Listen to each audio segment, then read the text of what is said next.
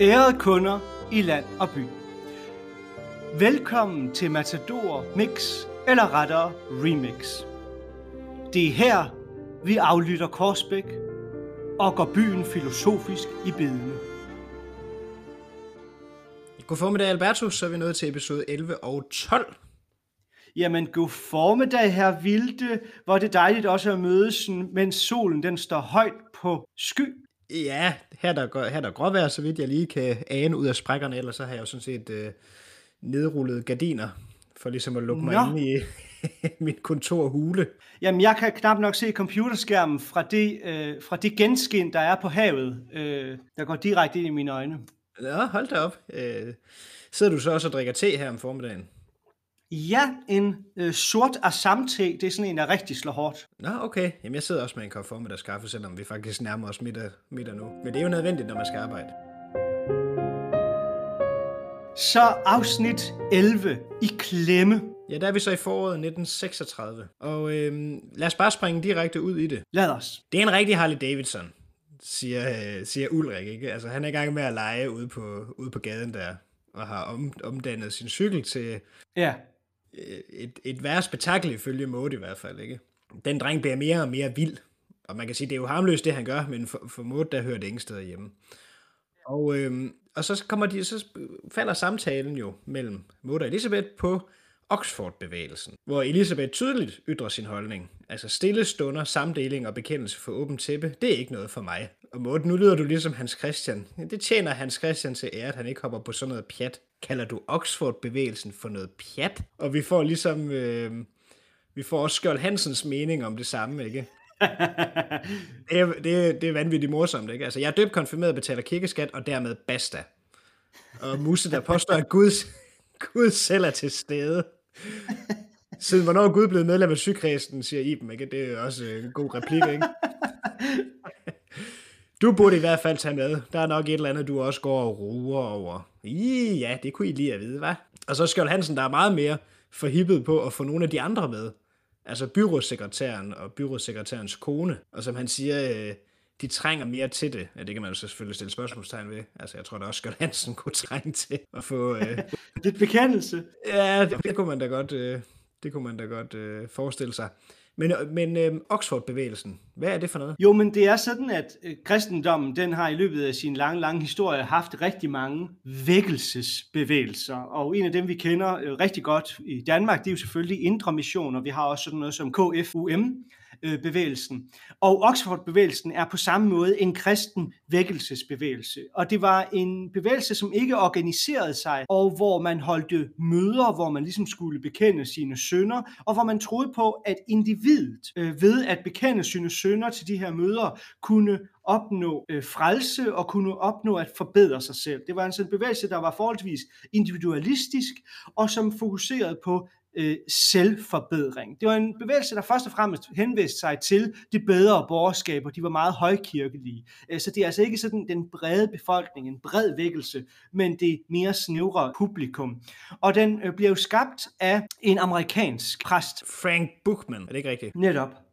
I 1921, så vidt jeg er orienteret. Ja, Og den kommer til Danmark i, om, i 30'erne omkring 1933. Ja, og det er sådan, at den æbber ud i 50'erne, men den, øh, den, den har en, en, en lille betydning der, og den ender faktisk med at være mere en bevægelse, der kæmper imod kommunisme. Altså, øh, den bliver faktisk omdøbt til moralsk oprustning under og efter krigen. Og i dag, der har den så også skiftet navn. Ja, men, men det, er ikke, det er ikke mit ind... Altså, Oxford-bevægelsen kan man ikke... Hvis ikke man kan kalde det et modefænomen, så kan man vel godt kalde det i hvert fald et udtryk for tidsånden. Fordi det er vel ikke noget, der som sådan har sådan forplantet sig sådan op gennem historien og sat sin spor i sådan noget som folkekirken, eller måden, vi tænker kristendom på i dag. Det er i hvert fald ikke mit indtryk. Nej, i Danmark har, har den ikke sat sin bevægelse, og det er først og fremmest i, i Amerika og i udlandet, at, at den stadigvæk lever under navnet Initiatives for Change, og faktisk så er den, har den nærmest udviklet sig helt væk fra kristendommen. I dag der arbejder den for øh, fred mellem landene og fred mellem øh, religioner, og den øh, siger, at alle religioner har sandhed i sig og sådan noget. Så det er en meget ja. økumenisk bevægelse, kunne man måske kalde det i dag. Ja, de gør jo også grin med det her, ikke? Altså. Ja, men jeg vil også lige understrege, at man skal lige holde, man skal holde tunge i munden, for der er forskel mellem det, vi på dansk kalder for Oxford-bevægelsen, og så det, man på engelsk kalder for Oxford Movement. Øh, det hedder på engelsk Oxford Group. Oxford Movement betyder derimod den gruppe af tænkere på Oxford Universitet, som enten er katolikker eller konverterer til katolicisme i løbet af øh, slutningen af 1800-tallet og begyndelsen af 1900-tallet. Og det er selvfølgelig sådan, en, øh, sådan nogle markante karakterer som øh, John Henry Newman, det er sådan nogen som C.S. Lewis, det er Tolkien. Der er en lang række store navne i det, der hedder Oxford Movement. Men det er altså slet ikke det, som det her handler om. Det er Oxford-bevægelsen eller Oxford-gruppen. Ja, Ja, det må man lige holde adskilt. Og så, øh, så skifter vi scene, så kommer vi til Jernbanerestauranten, hvor vi hører øh, Karen Jønssons Hvorfor er lykken så lunefuld spil i baggrunden, som Røde kommer ind med Herbert og fortæller om fødslen. Agnes har født. De er blevet forældre. En stor dreng. Ja, en stor dreng, ja. 8 pund. Ja, lige præcis. Og øh, man kan sige, hvorfor er lykken så lunefuld? Ikke? Altså, nu har vi jo talt lidt om musikkens betydning øh, i serien, og jeg ved selvfølgelig ikke, om den her har sådan en... Om den, skal, om den skal være med til at understrege et eller andet i den her situation. Altså, jeg ved ikke, om det er det lunefulde i, måske... Altså, du ved, boldsituation. han har været, egentlig været kæreste med Agnes, og de skulle forlås, men nu sidder Røde her, og de skal have barn sammen. Eller at det skal understrege, at glæden er kort, fordi, altså som sangen også fortæller om, ikke? Der går ikke lang tid fra, at de ligesom har meddelt det her til, at stemningen skifter lidt, fordi Herbert meddeler, at han nok er nødt til at rejse videre, fordi de nu er fem i lejligheden. Altså Røde, ja. Herbert, Agnes, sin mor, den lille ny. Så det er jo også et, et, øh, et eksempel på, at det politiske ligesom kommer ind og forstyrrer det private, som, øh, som vi også har talt om tidligere. Og det er jo en lejlighed på to kammer, så øh, der skal jo ske noget. Ja, ja, lige præcis. Og, øh, og grisehandleren kommer jo så de to styrvolter til undsætning og spørger, om de ikke vil med ud og have noget aftensmad. Så fede siger, Marie venter ellers med kåldolmer. ja, det var sgu ikke dig, jeg tænkte på. Nej. og, øh, og det giver anledning til at tale lidt om fødslen, som jeg gerne lige vil opholde mig lidt ved. Ja. Fordi vi har talt om døden i et tidligere afsnit, men fødslen øh, er jo ikke noget, vi faktisk taler så meget om inden for sådan, hvad, hvad skal man sige, sådan den vestlige filosofihistoriske tradition. Nej, der har fokus hovedsageligt været øh, på, på døden, og det er faktisk også noget, som flere feminister, blandt andet en, en meget kendt øh, dansk øh, filosof-feminist, øh, Tone Dandanel, hun øh, jo taler om og insisterer på, at vi bliver nødt til filosofisk at fokusere på fødslen som fænomen, i stedet for kun at og skal vi sige, være besat af døden. Og man kan jo sige, at man i mange år inden for den vestlige filosofiske tradition har, har anset subjektet for at være en universel størrelse, og fornuften og bevidstheden som noget, der ligesom kunne undersøges uafhængigt af sådan empiriske kendskærning, Altså for eksempel det at have en krop, ikke? altså herregud, det, det er fornuften, der er i højsædet, det er det, vi skal analysere, det er det, vi skal fokusere på. Og, øhm, og selvom den tendens er vendt, og vi også ligesom har fået døden mere, mere på banen, selvom den selvfølgelig hele tiden har været et tema, og det har vi jo talt om, ikke? Så, øh, så er det som om fødslen halter lidt bagefter. Men vi kan prøve ligesom at skitsere nogle, nogle, i hvert fald nogle af de spørgsmål og filosofiske problemstillinger, som fødslen åbner op for. Og øh, for det første, så vil, jeg, så vil jeg fremhæve, at vi for eksempel med sådan tænker som Hannah Arendt kan tale om natalitet, begreb ja. hun bruger i betydningen, at noget radikalt nyt finder sted, når et liv kommer til verden gennem fødslen. Ikke? Så det er, det er et vilkår, det er en måde, vi kommer til verden på. Men her understreger Arndt altså, at der sker noget nyt og noget unikt, noget, der aldrig er har fundet sted før. Og øh, det er jo en tanke, som udfordrer hele ideen om det universelle subjekt. Og for det andet, så kan vi tale om selve fødslen, altså et, et subjekt, der føder et subjekt, og den kropslige og materielle proces, der er involveret i det, ud fra netop sådan et feministisk, filosofisk orienteret synspunkt eller læsning. Præcis. Så vi, så vi kommer ikke bare til verden, vi kommer til verden ved at komme ud af en krop, et andet menneskes krop, ikke? Altså, så vi er relationelle væsener, før vi er individer. Altså helt bogstaveligt, ikke? Altså foster ja. og livmor er forbundet. Vi har jo typisk fokus på, at jeg er et subjekt, jeg er et menneske, der har en fri vilje, der kan vælge min, øh, de ting, jeg nu engang øh, vil være, eller hvad jeg vil lave, osv. osv. Vi har fokus på mig som individ, der handler, og så en verden udenfor, som er fyldt med objekter og andre subjekter. Men lige præcis fødslen, der er det et subjekt i et subjekt. Det er som om, de bryder hele den logik, som vi normalt er underlagt, og som vi normalt fokuserer på. Ja, lige præcis. Ikke? Altså, så det, det der med ligesom at tage stilling til og forholde os til det faktum, altså i, i forhold til vores ophav, at det er øh, i udgangspunktet relationelt ikke? og kropsligt. Ja, netop. Og for, øh, og for det tredje, så kan man også tale om fødslen som en begivenhed, der udfordrer ideen om netop et situeret subjekt, måske også et individ, men også det her, den her idé om, at vi altid allerede er i verden, og det knytter an til, til også til et spørgsmål om identitet og hvilken definition af subjektet, eller ideen om en person, som, som vi taler om. Ikke? Altså en, som måske er sprogligt, rationelt, fortolkende væsen, der kan forholde sig til sig selv og andre og sin egen situation, eller måske en, der kan erindre fortidige hændelser og knytte dem sammen til sådan et kontinuerligt hele, der er mine. Ikke? Det er det, der udgør, i nogle teorier i hvert fald, at jeg kan være den samme i dag, som jeg var i går, eller som da jeg var 15. Og vi kan selvfølgelig godt tale om, at jeg har forandret mig så meget, at jeg ikke er den samme længere, men jeg er jo ikke Alberto eller Mette Frederiksen eller nogen anden i den, i den forstand. Men den, som bliver født, er ikke en, der umiddelbart kan alle de ting her. Der er i hvert fald en diskussion omkring de her spørgsmål her, som knytter an til fødslen. Øh, i forhold til, hvad, hvad vi forstår ved en person eller et subjekt. Netop. Og for det fjerde, så kan man tale om fødselens sådan radikale grundløshed i den forstand, at jeg aldrig er blevet konsulteret om, hvorvidt jeg vil fødes. Altså, der er ikke nogen, der har spurgt mig. Nej. Altså, så alt, hvad der omgiver mit udgangspunkt, er noget, der er hent mig, så at sige. Altså noget, hvor jeg ikke har selv haft en finger med i spillet. Og jeg kan jo godt øh, for eksempel beslutte mig for, om jeg vil ændre mit liv radikalt. Øh, det er selvfølgelig ikke altid, at man bare kan gøre det. Det er, det er jeg godt klar over, ikke? Der kan være en masse omstændigheder, der forhindrer det. Men der er et rådrum i hvert fald. Så jeg kan jo også beslutte mig for, om jeg ligesom vil komme af dage før tid, men jeg kan aldrig gøre noget ved selve det faktum, at jeg er blevet født. Ja, jeg kan sige, at jeg kan, jeg kan heller ikke gøre noget ved det, at jeg skal dø, men jeg kan dog i nogle tilfælde i hvert fald tage sagen i egen hånd og forholde mig til det. Og det kan jeg ikke på samme måde med det, at jeg er blevet født. Og det er jo en interessant problemstilling, eller det er et interessant emne. Øh, I filosofihistorien, der har man ofte diskuteret, om livet er en kendskærning eller en gave. Altså det vil sige, om livet har en giver, øhm, eller det bare er et faktum.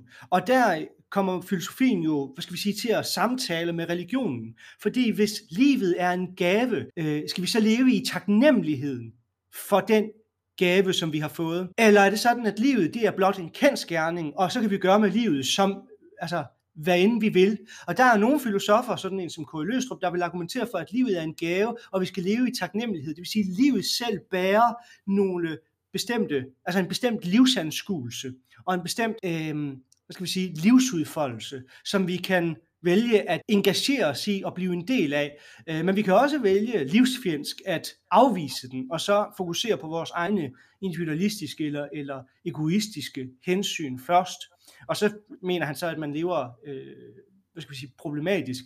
Øh, det kunne være en fortolkning af Løstrup, men der er også de filosofer, der vil insistere på, at livet er som sådan meget en kendskærning, og der er ikke nogen øh, essens, der er forudgivet. Der er ikke noget, der er allerede givet ud over øh, livet. Og så må vi tage stilling til livet, som det nu øh, kommer til os. Der er jo et interessant begrebspar i den konstellation, du nævner der, altså gave og opgave. Mm. Så det der med at tale om og det er jo rigtigt nok, ikke? Altså, det er jo interessant, at man kan jo tit tale om, at mennesket skaber sin egen verden og sådan ting, ikke? Men her er der altså et spørgsmål om det givende, altså forholdet yeah. til det givende, eller tilværelsen netop som en gave og som opgave. Det vil Kierkegaard for eksempel også tale om, ikke?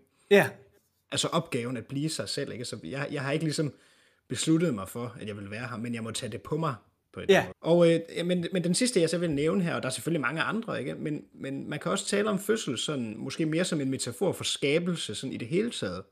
Altså det finder vi for eksempel i Platons Timaeus, ikke, hvor han nævner sådan et begreb som Kora, som sådan en slags livmor eller fødselshjælper, og hvad han ellers bruger af billeder ja. øh, i sin kosmologi. Ikke? Og vi har også hos sådan en filosof som Schelling for eksempel, altså taler om en vilje eller en ugrund, der længes efter at føde sig selv. Altså så en kraft, der har grund til sin egen bliven til i sig selv og ikke uden for sig selv. Men altså det er selvfølgelig fødsel i mere sådan metafysisk forstand. Hvis man øh, breder synet ud og øh, insisterer på det her med at se fødslen som skabelse, så ser vi jo også, og det bliver jo også relevant øh, i det her afsnit, for så vidt at vi jo gennemgår en jul, øh, at øh, Jesu fødsel jo øh, i kristendommen altså ser øh, Gud blive født i verden.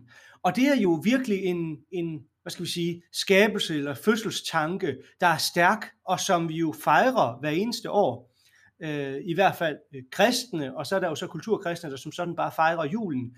Men det er jo alligevel interessant, at den her symbolik, den øh, er så forankret i faktisk den vigtigste højtid i vores øh, kultursfære. Jamen, det er jo interessant, ikke? Fordi at Gud både fødes i, i stallen og dør på korset, ikke? Så det er ja. Gud, der fødes og dør. Men, øhm, men ja, altså, og i det hele taget at tale både om fødsel, men også om genfødsel i forskellige forskellige variationer. Ikke? Det synes jeg også øh, er, er interessant, og det er også noget, filosofien kan, kan sige noget om. Men altså, jeg synes bare, det er jo ikke fordi, at fødslen som sådan bliver sådan et stort tema. Øh, ikke, ikke på samme måde som døden gjorde i hvert fald, da Arnesen ligesom øh, øh, begik selvmord. Men i hvert fald gav det anledning til ligesom at sige nogle ting om, om, om fødslen ud fra sådan et filosofisk perspektiv.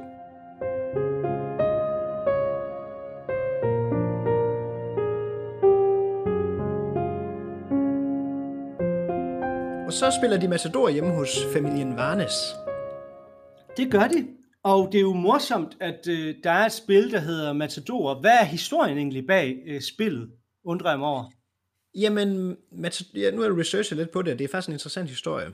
Øhm, så Matador kom til Danmark i 1936, så det år, som episoden her faktisk foregår i. Okay. Og det, er, det er jo en slags variation over det amerikanske Monopoly fra ja. omkring 1932, og hvis oprindelse tilskrives Charles Darrow. Men så vidt jeg har kunne læse mig frem til, så er Monopoly faktisk også en variation eller en afart over Elizabeth Maggies brætspil The Landlord's Game fra 1903, og endda i så høj grad, at der måske er et problem om ophavsret faktisk. Nå, ja okay. Men, øh, men det er en interessant historie, når man læser om den, fordi Elizabeth Maggies spil der, The Landlord's Game, skulle faktisk have haft to forskellige sæt regler i, i begyndelsen, altså som en, som en del af spillet, ikke? Og det ene, det var simpelthen sådan et antimonopolistisk og antikapitalistisk sæt af regler, hvor alle faktisk blev belønnet, hvis en spiller genererede penge og velstand i spillet.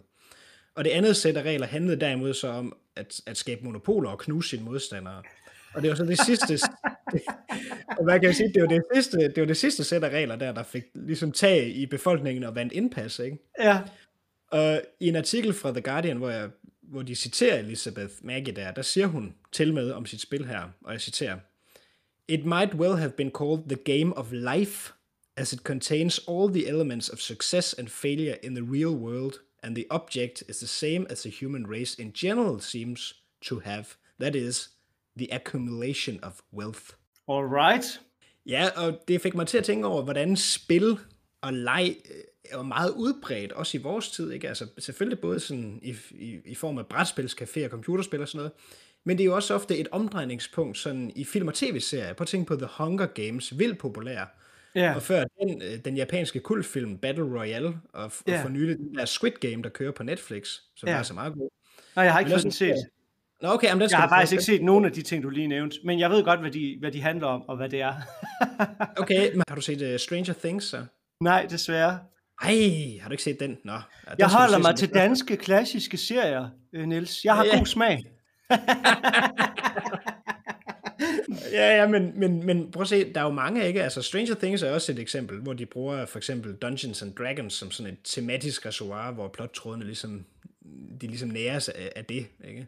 Okay. Og, øh, og, og sådan en filmserie som Saw, altså den der gyserfilmserie, det er jo alle sammen eksempler på, på, hvordan spillet bliver brugt som sådan et medie for at sige noget om samfundet, og hvordan det opererer i krydsfeltet mellem spil og liv, altså som sådan måde også at kritisere samfundet på, hvordan spil og liv ligesom flettes ind i hinanden. Og, øhm, og for at give et eksempel på det, det er faktisk meget interessant. Det, det vil bare lige hurtigt nævne. Ja. Jeg har, nemlig, jeg har nemlig læst lidt op på skakspillets historie, i forbindelse med en artikel, jeg skulle skrive om dialogfilosofi faktisk. Ja. Men hvor jeg så ville bruge, jeg ville bruge skak som analogi til det. Og her kan vi også se, hvordan brækkernes form og navn og funktion, hvordan det ændrer sig.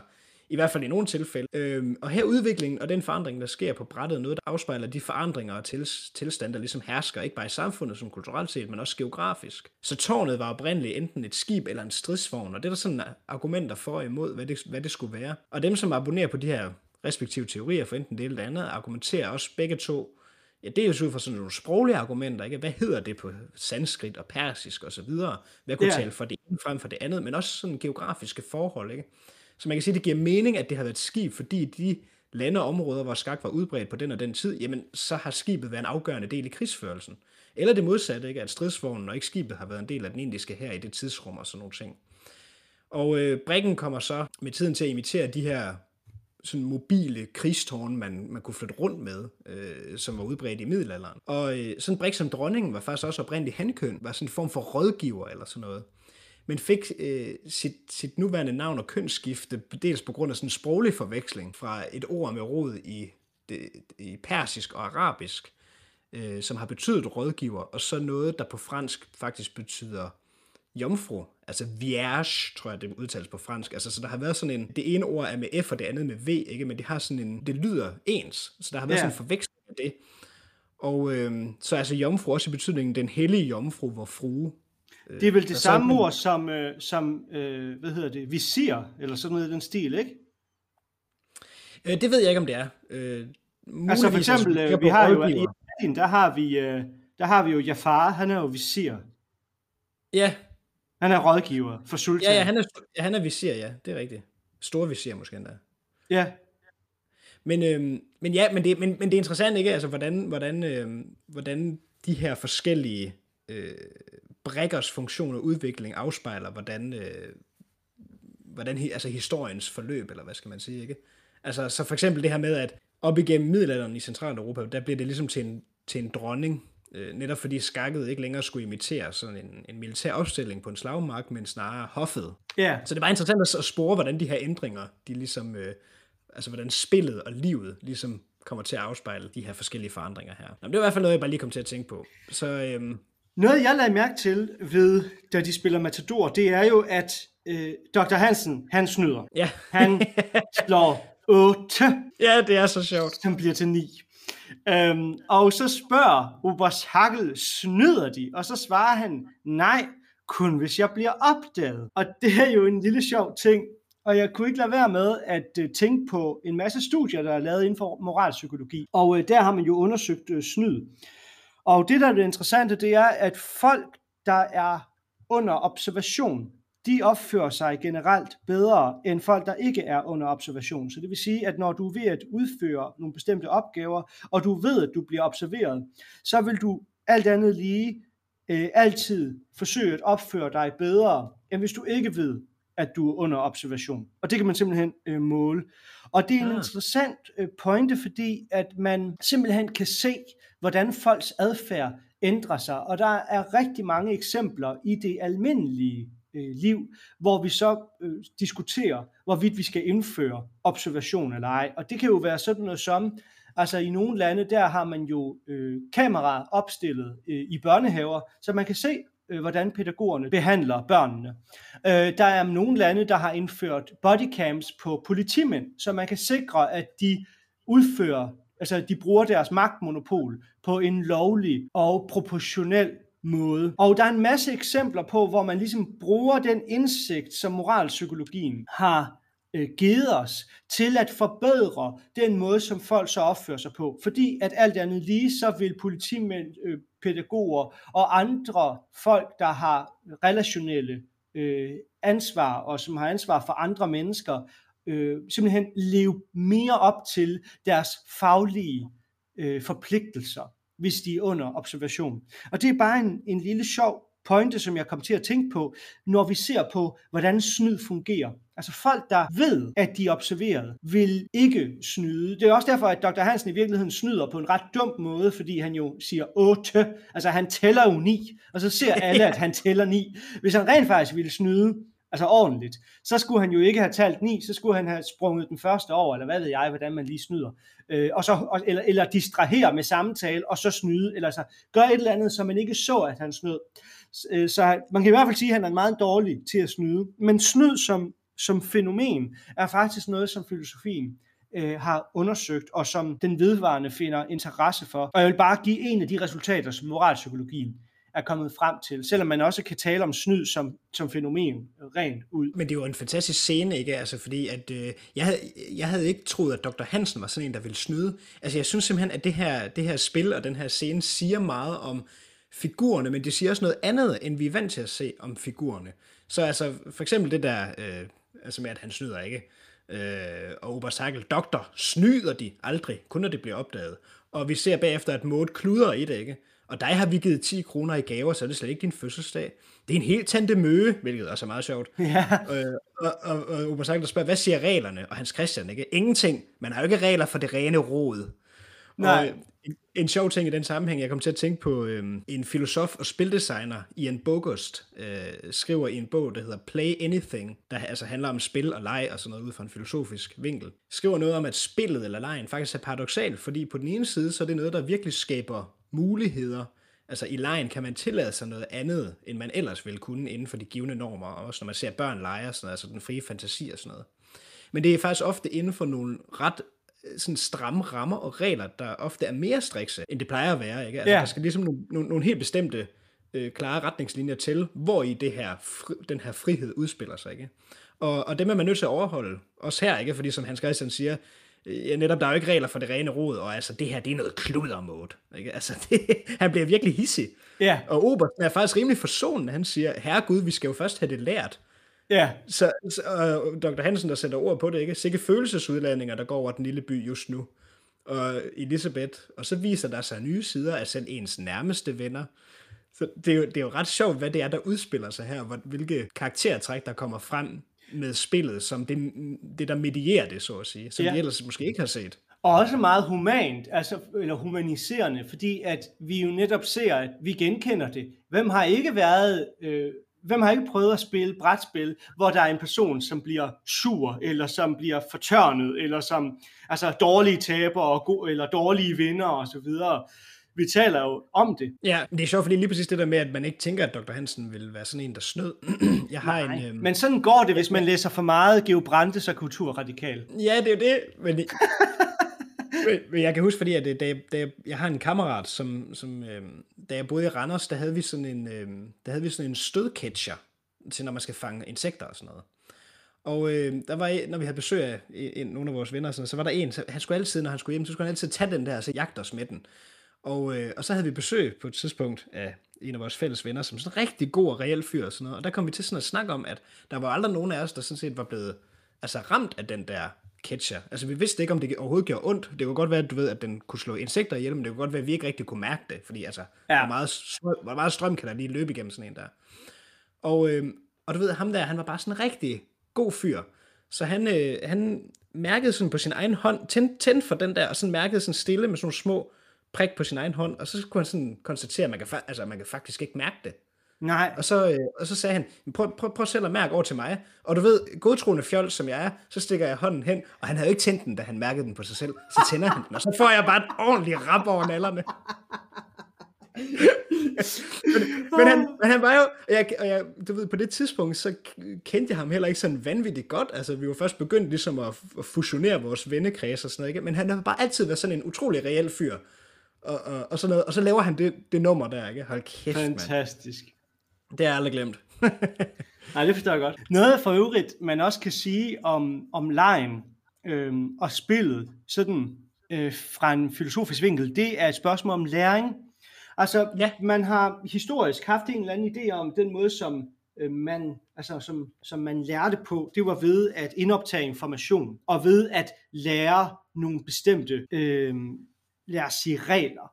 Øh, Men så er der sådan en filosof som Wittgenstein, som påpeger, at det i virkeligheden er gennem spil og fejl, altså det vil sige, at det er igennem prøver og fejl, og det er igennem nogle forskellige sprogspil, at vi lærer for eksempel at regne, at tælle, eller øh, alfabetet, eller at stave. Det er igennem små sprogleje, og det er igennem lejen, at vi egentlig får viden om, hvordan tingene hænger sammen. Det er ikke fordi, at vi lærer et helt komplet logisk system at kende øh, som børn, at vi så forstår, hvordan tingene hænger sammen. Ja, det er interessant. Altså, det er interessant, hvordan spillet af lejen også sådan kan have øh, en didaktisk funktion og værdi, ikke? Altså, hvordan man kan bruge det på den måde. Ja, Helt sikkert. Ja. og det er jo også en pointe, som øh, Wittgenstein bruger til at sige noget om, at vi når aldrig, vi kan aldrig give en fuld definition på et bestemt ord. Det er ikke sådan, at vi kan sige, øh, hvad er matador, eller hvad er altså et eller andet, en eller anden ting, eller et eller andet objekt. Det vil altid være en, hvad skal vi sige, vi vil altid bruge en hel masse ord på at beskrive, og på at definere. Og det vil hele tiden indgå i det her sprogspil, for at vi kan komme hen til, hvad det egentlig er, det her ord betyder. Så, så det er kun gennem brugen af ordet, det er kun i lejen, så at sige, at vi kan finde ud af, hvad betyder matador, hvad betyder øhm, et hus, hvad betyder, hvornår er et hus, hvad er forskellen på et hus og en hytte og en lejlighed og et hjem og så videre, ikke? Jo, og der ligner, det, det, det er sjovt, fordi der ligner Wittgenstein og øh, den franske tænker, der hedder Jacques Derrida, der ligner de lidt hinanden på det punkt der, ikke? Altså Derrida Ja. Taler faktisk lidt om det samme, altså introducerer sådan et begreb, der hedder difference på fransk, med A, og i stedet for med E, så det er sådan en slags grafisk indgreb, hvor han skifter E'et ud med et A, altså det, det Ja. andet E i ordet der. Og det skal også være med til at betegne, at et hver ord øh, har ligesom er ligesom hjemsøgt af nogle betydningsspor, så det kan ikke udtømmes, altså man kan ikke sige fuldstændig, for eksempel netop, hvad Matador er. Også fordi, at det ligesom, der er også indlejret øh, muligheden for, at det ligesom også kan komme til at betyde noget andet. Ikke? Netop, altså, så det er ja. hele tiden sådan fors- forskydninger, ikke? og der er ligesom sådan, hvad skal man sige, noget, der differerer, eller noget, der skaber forskelle, og der ligesom er en åbning mellem, hvad det, hvad det kan være, og hvad det ikke kan være, og hvad det måske også netop i sig selv senere kan blive af sådan nogle ting. Ikke? Altså, ja. Så der er ligesom sådan nogle betydningsforskydninger, eller det er hjemsøgt af nogle andre forskydninger. Og det er sådan noget, han, han for eksempel også taler om.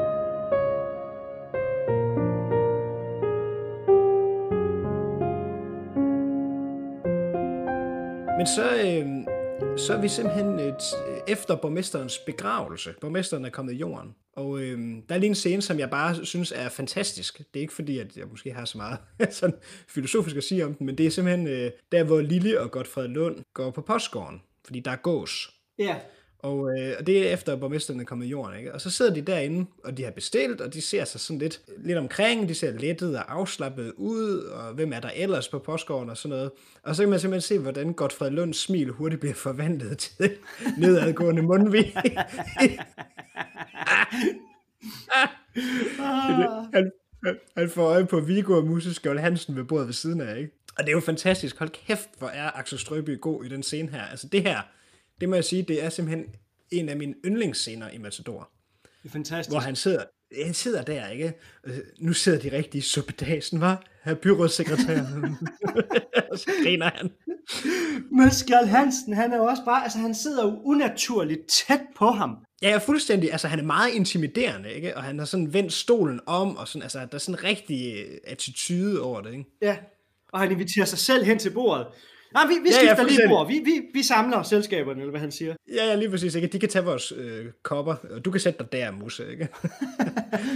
Ja, og så forstår Jo, Musse godt, at hun skal invitere, invitere øh, øh, hvad hedder det, konen med til, Lille, øh, ja, ja, Lille med til øh, Oxford-bevægelsen. ja, lige præcis. Og Viggo, ikke? Damerne, de står og bekender deres sønner. Skulle godt, det ikke os to, var. Og så det der grin. Ja, det er så godt. Og så man siger, jeg tror ikke, min hustru har noget at bekende. Nej, ikke de skulle roligt slippe løs. Det er så godt. Det er fantastisk. Han er så overlegen, ikke? Han er simpelthen så overlegen i den scene, også i hele det efterspil, der er, hvor han ligesom forsøger at vinde ham over og ligesom bruge ham i kampen mod at få maskeren ned med nakken, ikke? Hvor at regningen kommer. Og så lader det hele være min omgang. Altså, han er utrolig Ja. overlegen. Men, også, men han er bare overlegen som person. Altså det, på det tidspunkt, hvor øh, han har øh, byrådssekretæren sender brevet til Lille, og øh, hun så ringer til Skjold Hansen, Skjold Hansen kommer ind, og så siger hun, "Men du vil hjælpe os, hvis, hvis vi får det her brev. Ja, ja, her er 200 kroner. Øh, og så øh, Ja. videre. Ikke? Og 200 kroner. Prøv lige at huske, at Agnes afskedsgave fra hendes øh, lang, mangeårige stilling var 100 kroner. Så det vil sige, ja. At hun har altså lige fået et, et vanvittigt højt beløb stukket ud, som om, at det var 2 kroner. Altså, Ja, ja, præcis. Altså, det er jo sådan noget, der... Altså, Røde får vel på nogle år for inden, der hvor de kigger på lejlighed, der får han måske en månedsløn på sådan noget 100, 100 kroner, 120 kroner eller sådan ja. Jo, jo, Så fordi det, det, er det er jo mange en penge, det femtedel. er mange penge, han bare lige giver ham. Ja, lige præcis. Ja, fordi at øh, huslejen, den er jo 20 kroner, og det er en femtedel af hans løn. Nej, 25 kroner er en femtedel af hans løn. Så det vil sige, at hans, altså hans fulde løn, det er 125 kroner. Så Skjold Hansen, han, han punger bare to måneders arbejderløn ud af sin pung og kaster det ud. Ja, ja, værsgo. Ja, ja, ja. Ja.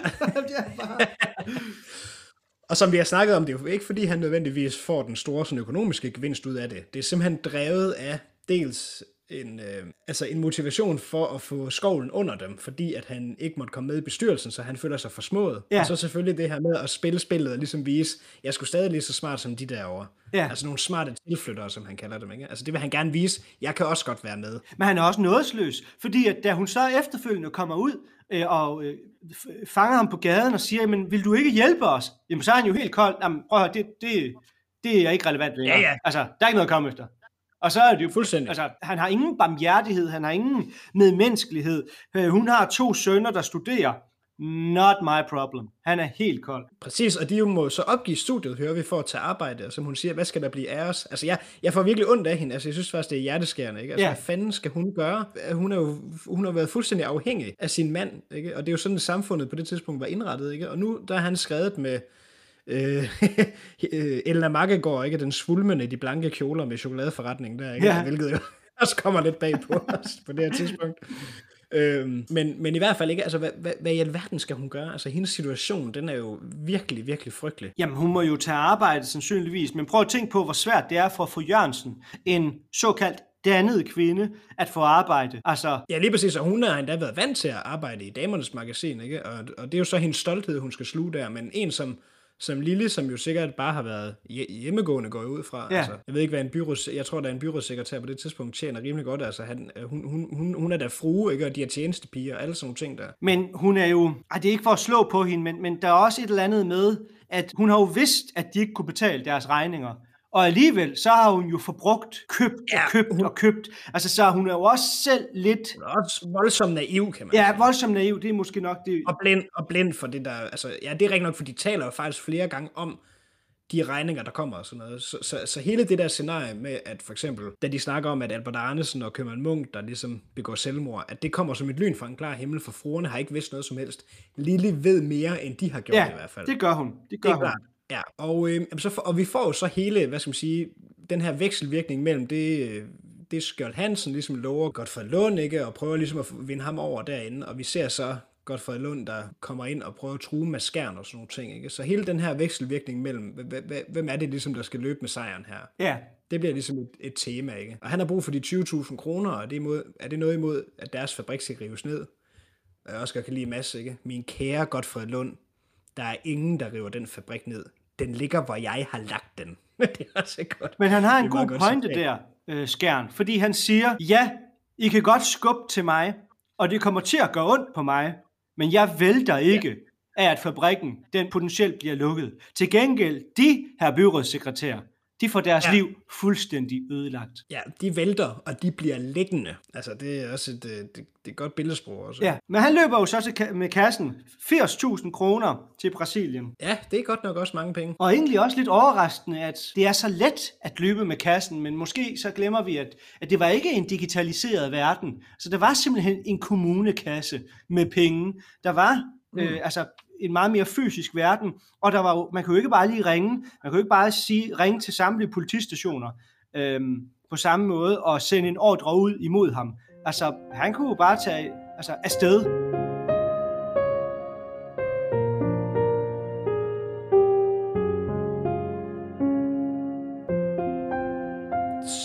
Så kommer vi til... Øh, ja, så spiller de faktisk Matador igen. Det er jo også meget sjovt, ikke? Øh, hvor der simpelthen er bygget og bygget, og skal, eller Dr. Hansen siger, at man lærer skøn på de små ulykker. og han bliver så øh, trækker et kort, hvor at, øh, han skal tage ind på rådhuspladsen. Og så ringer telefonen, og det er Ulla. Og der finder vi jo så ud af, at, øh, at Ulla er gravid. Ja. Hun breaker for ham, at, at for Hans Christian, ikke? at hun er gravid. Og, og hvor er det, de mødes henne? På at lægge mærke til det igen. Det er ude ved skovpavillonen.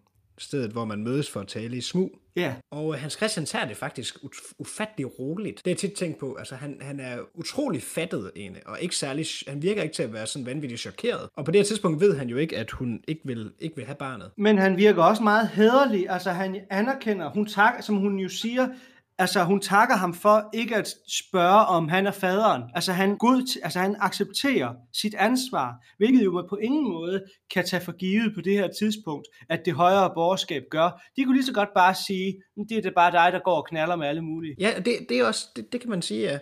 Og, øhm, men, men jeg tænker også bare, at hvis han, han siger jo ansvaret, ansvaret er jo mit, og han må jo vedstå sig, det barn, ikke? Ja, han er en dybt hederlig mand. Ja, og det virker ikke som om, at den, det, det, de konsekvenser, det vil have, altså det, han virker sådan rimelig fattet omkring, jamen så, det, så må det jo være sådan, fordi det er jo, det, jeg har jo bragt mig selv i den her situation, så at sige, eller, Ja. eller også i den situation, så det må jeg jo tage på mig. Han siger også, hun siger jo, det er jo så fortvivlende, så siger han, jamen det må du ikke sige og tænke, vi er jo ikke på bar bund. Altså han mener vel, de er jo økonomisk sikrede, Ja. altså det skal jo nok gå, det skal nok hjælpe. Og, Ja, og jeg tror slet ikke, at det for ham er en mulighed, at hun får abort. Altså, han har slet ikke tænkt den tanke, fordi at han tilhører en kreds og en tankegang, hvor abort er dybt moralsk forkert. Øh, så han har slet ikke tænkt det som en mulighed. Jamen, jeg har gjort en kvinde gravid, nu skal jeg være far, og øh, så må jeg jo øh, betale, jeg må sørge for, at, at hun at det barn får et godt liv. Men som hun, Ulla jo også gør opmærksom på, det der med, at han skal komme i skjul, og, han, og barnet vil kun få en, en kvart eller en, en, hvad skal vi sige, en fragmenteret faderfigur. Øh, det vil hun ikke være med til. Men, men der synes jeg jo også, at hun jo er hun er jo vildt skarp her, ikke? Fordi det kan godt være, at Hans Christian, han virker, øh, altså, han virker hederlig, han tager ansvar på sig og sådan nogle ting. Men, men du ved, det kan jo også være, det kan jo være tom snak, fordi når det kommer til stykket, ja. og det er jo det, hun i hvert fald måske har set eller regnet ud, jamen så bliver det ikke sådan. Altså som hun siger, og det er jo egentlig faktisk lidt sjovt, ikke? At, at hun bruger jo sådan, det er jo sådan nærmest sådan helt topologiske termer, altså når, man, når jeg skal tale om stedets betydning, ikke, så kan man jo sige, han siger, tror du ikke på mine følelser, på min oprigtighed? Jo, i den lille æske, hvor der stod Ulla på, jo, men gemt væk fra din position, din stilling, men gemt væk. Ja. Du ville da aldrig kunne vedstå dig det barn. Og så siger han jo så ganske vist, jamen det må jeg jo, det er jo dit og mit. Men hun har jo regnet ud, jamen udad til ja. vil det kun blive mit. Og han siger jo ikke noget imod det. Altså det, han ved også godt, inderst inde, sådan bliver det jo nok, ja. når det kommer til stykket. Ikke? Netop. Øh, og det er jo godt, at hun så ligesom godt, godt kan se igennem det der, ikke? Og det er, altså, altså, hun er så intelligent, Ulla. Altså kontrasten igen til Agnete. Altså som jo, altså forestil dig, at det der, det skete for Agnete. Jamen så havde hun jo tvunget ham, så havde hun jo tvunget Arnold til at blive gift på stedet. Øhm, hvor at hun jo rent faktisk forstår alle konsekvenserne. Hun kan se ud i fremtiden, hvordan vil det her liv se ud, hvis vi gennemfører øh, graviditeten. Men jeg synes også, der er noget interessant i hele sprogbrugen. Ikke? Altså det her med, at det pakker følelserne ind i en lille, lille æske. Ikke? Altså, og væk fra hans stilling, hans position. Det er igen noget med stedet at gøre, der hvor man står, altså ens situation. Ligesom Hans Christian der tidligere har sagt, jeg må over i banken og se, hvor Skjold Hansen står. Yeah. Altså det betyder jo ikke, at han skal over og se, om han står inde på kontoret eller i bankboksen. Nej. Det er jo ikke sådan et sted. Men det er jo et ståsted, som det er udgangspunkt for, for hans holdning, eller hans synspunkt, og hans mening, og hans anskuelse osv. Ikke? Netop. Så, så man kan sige, at det stedslige opererer ligesom på flere betydningsniveauer. Ja. Øhm, det her har jo noget at gøre med barnet udadtil, vil det kun blive mit, det har noget at gøre med det offentlige og det åbne kontra det private, det lukkede, altså så indad til, udad til. Ikke? Ja. Så det, det er meget interessant, hvordan de ligesom bruger de der termer der. Og hvilke steder vil det barn så kunne komme? Jamen, hvis det er en bastard, som det hedder, ikke? som det hed i gamle dage, altså ja. et, et barn uden for ægteskabet, jamen, så er det et barn, der ikke kan komme i den fine skole. Det er et barn, som øh, vil blive, muligvis vil blive mobbet i skolen. Et barn, som altid vil være uden for det gode selskab. Ja, og eksklu- ja, lige præcis ekskluderet simpelthen. Ikke? Ja.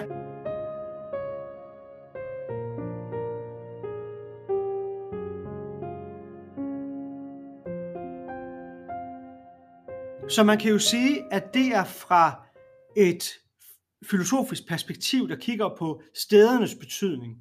Et andet perspektiv, som vi jo også har talt om, det er jo selve abortens tilladelighed, rent moralsk. Altså ikke om abort er prisværdigt eller ej, øh, det er der som sådan ikke nogen, der mener, men om abort er noget, som man godt kan tillade moralsk. Og det er jo et, et stort spørgsmål. Der er jo en masse argumenter, som jeg til kurset kommer til at gennemgå meget mere detaljeret. Men jeg vil som sådan bare oprise nogle af de hensyn, som man skal tænke på, når man argumenterer for eller imod abort.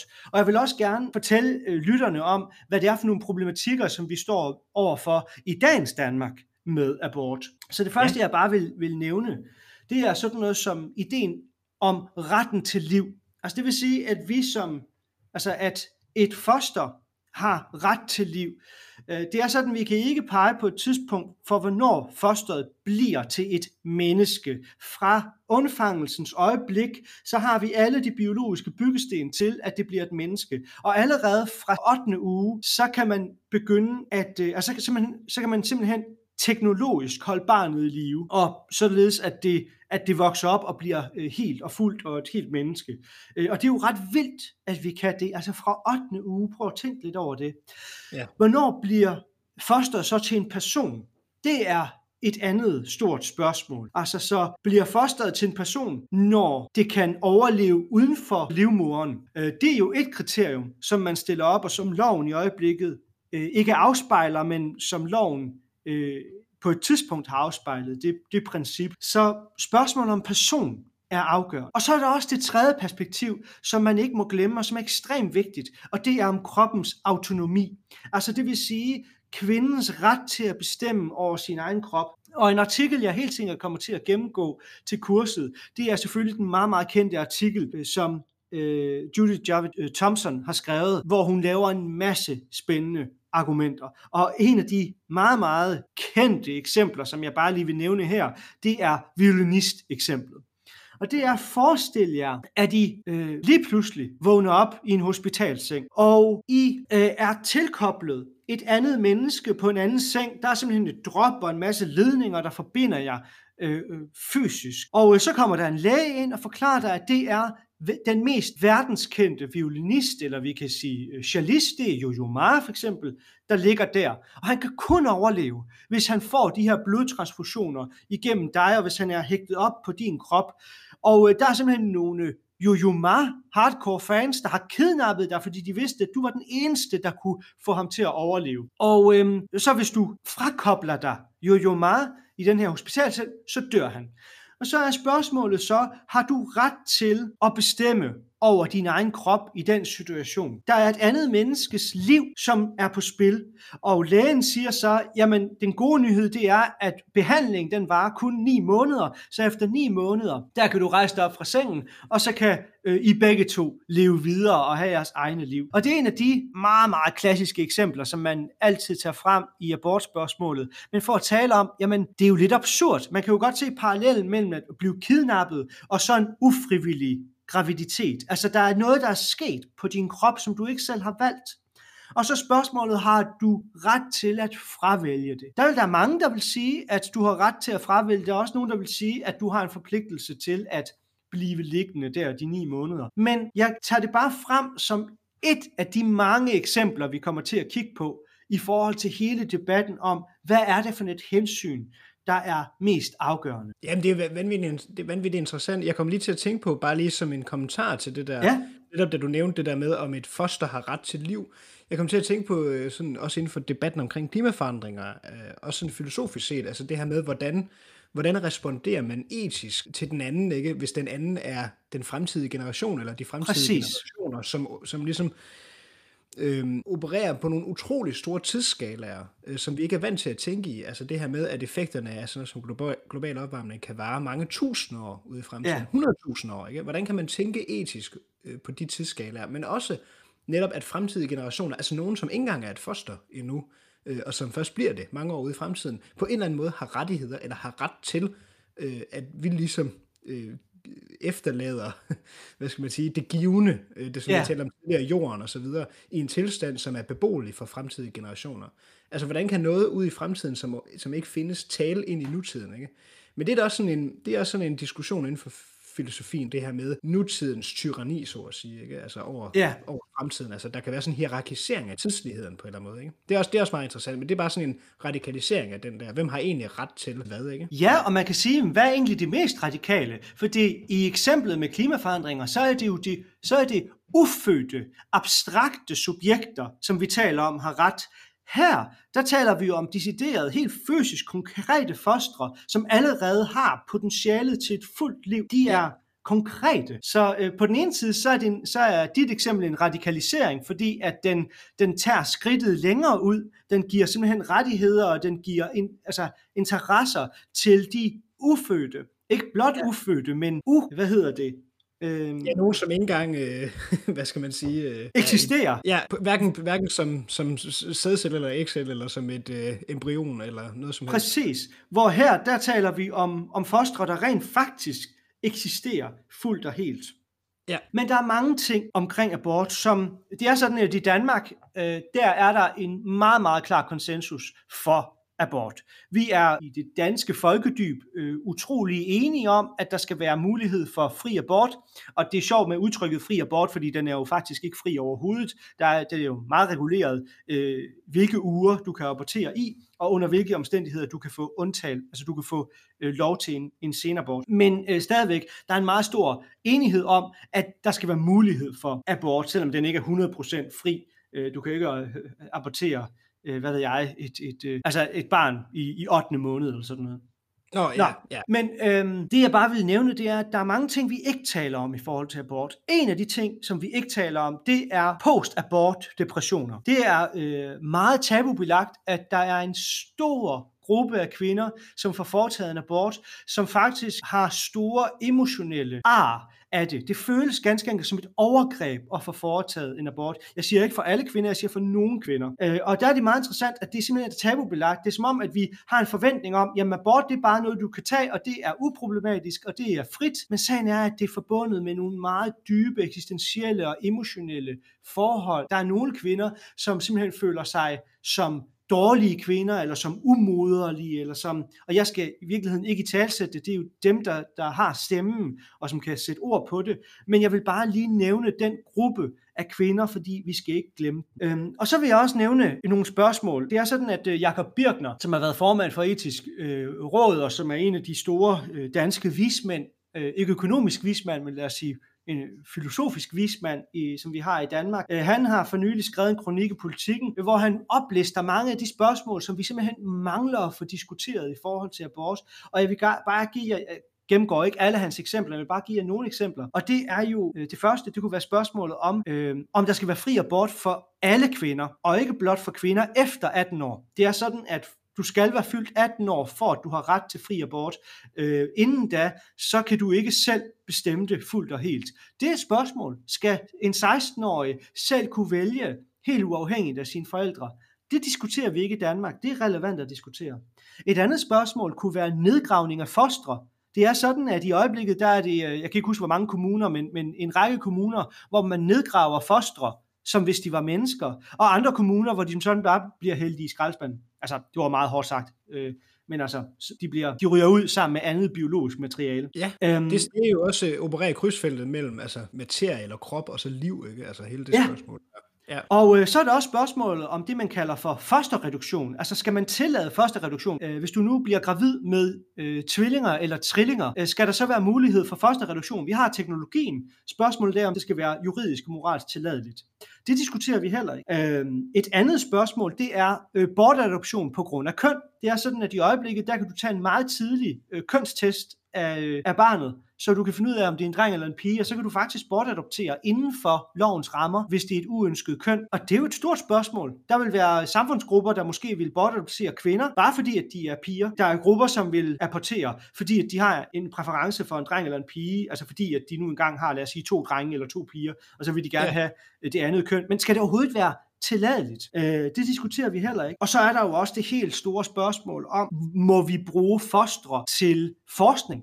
Altså må vi bruge bortapporterede fostre til at forske og simpelthen bruge deres krop, deres materie til øh, at lave videnskabelige analyser. De har jo ikke givet deres samtykke. Vi bruger dem jo fuldstændig som objekter der. Og øh, det aller sidste, nu har jeg oplistet mange, men det aller sidste spørgsmål, og det er måske en af de aller tungeste spørgsmål efter min mening, det er spørgsmålet om, hvad for nogle sygdomme berettiger til abort. I øjeblikket, jeg tager bare Down-syndrom som eksempel, så må du gerne bortadoptere et barn, hvis du finder ud af, at det har Down-syndrom, også, altså også meget, meget sent i graviditeten. Og der vil jeg altså bare lige understrege, at mennesker med Down-syndrom er fulde og hele mennesker, som kan få glimrende og gode liv, og som øh, de mennesker, der, der har børn hvad hedder det, med øh, Down-syndrom, der er selvfølgelig nogle svære sager, og det er hårdt, men de insisterer på den glæde, som de her mennesker giver til os. Men der oplever vi altså i øjeblikket, at vores system systematisk bortapporterer øh, folk med Down-syndrom, og systematisk bortapporterer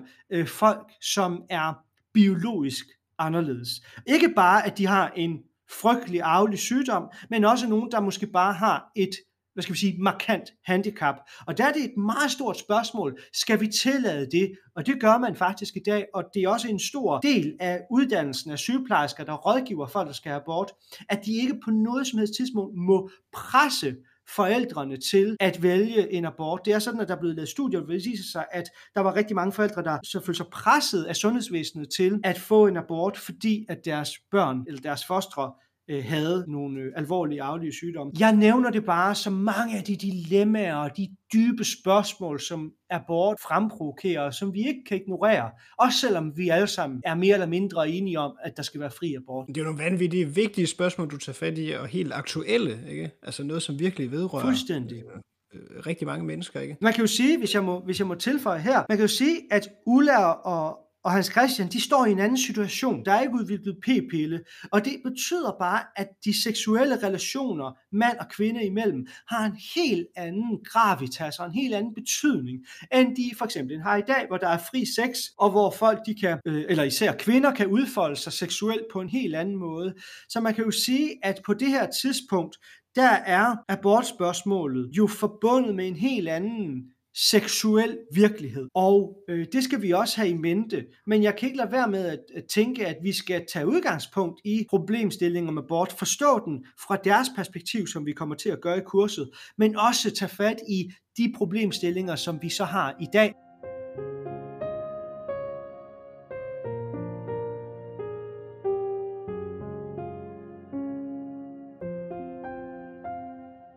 Og øh, så vil jeg øh, prøve at se, om jeg kan afslutte det her, det her afsnit her, eller den her episode her. Men, men ja. der er lige en ting, jeg vil nævne nemlig i den sammenhæng. og det er øh, den scene, hvor Obersakkel øh, er hos lægen, altså tager ind til Dr. Hansen, hans, øh, det der lægehus, der må det næsten være. Og det er jo lidt sjovt, fordi jeg kom til at tænke på, at der, der er jo sådan, i hvert fald sådan en stereotyp forestilling om, at manden især sådan, i dag er sådan en, der ikke vil gå til lægen, ikke? Det er sådan noget, man ja. ofte hører. Vi, vi går aldrig til lægen.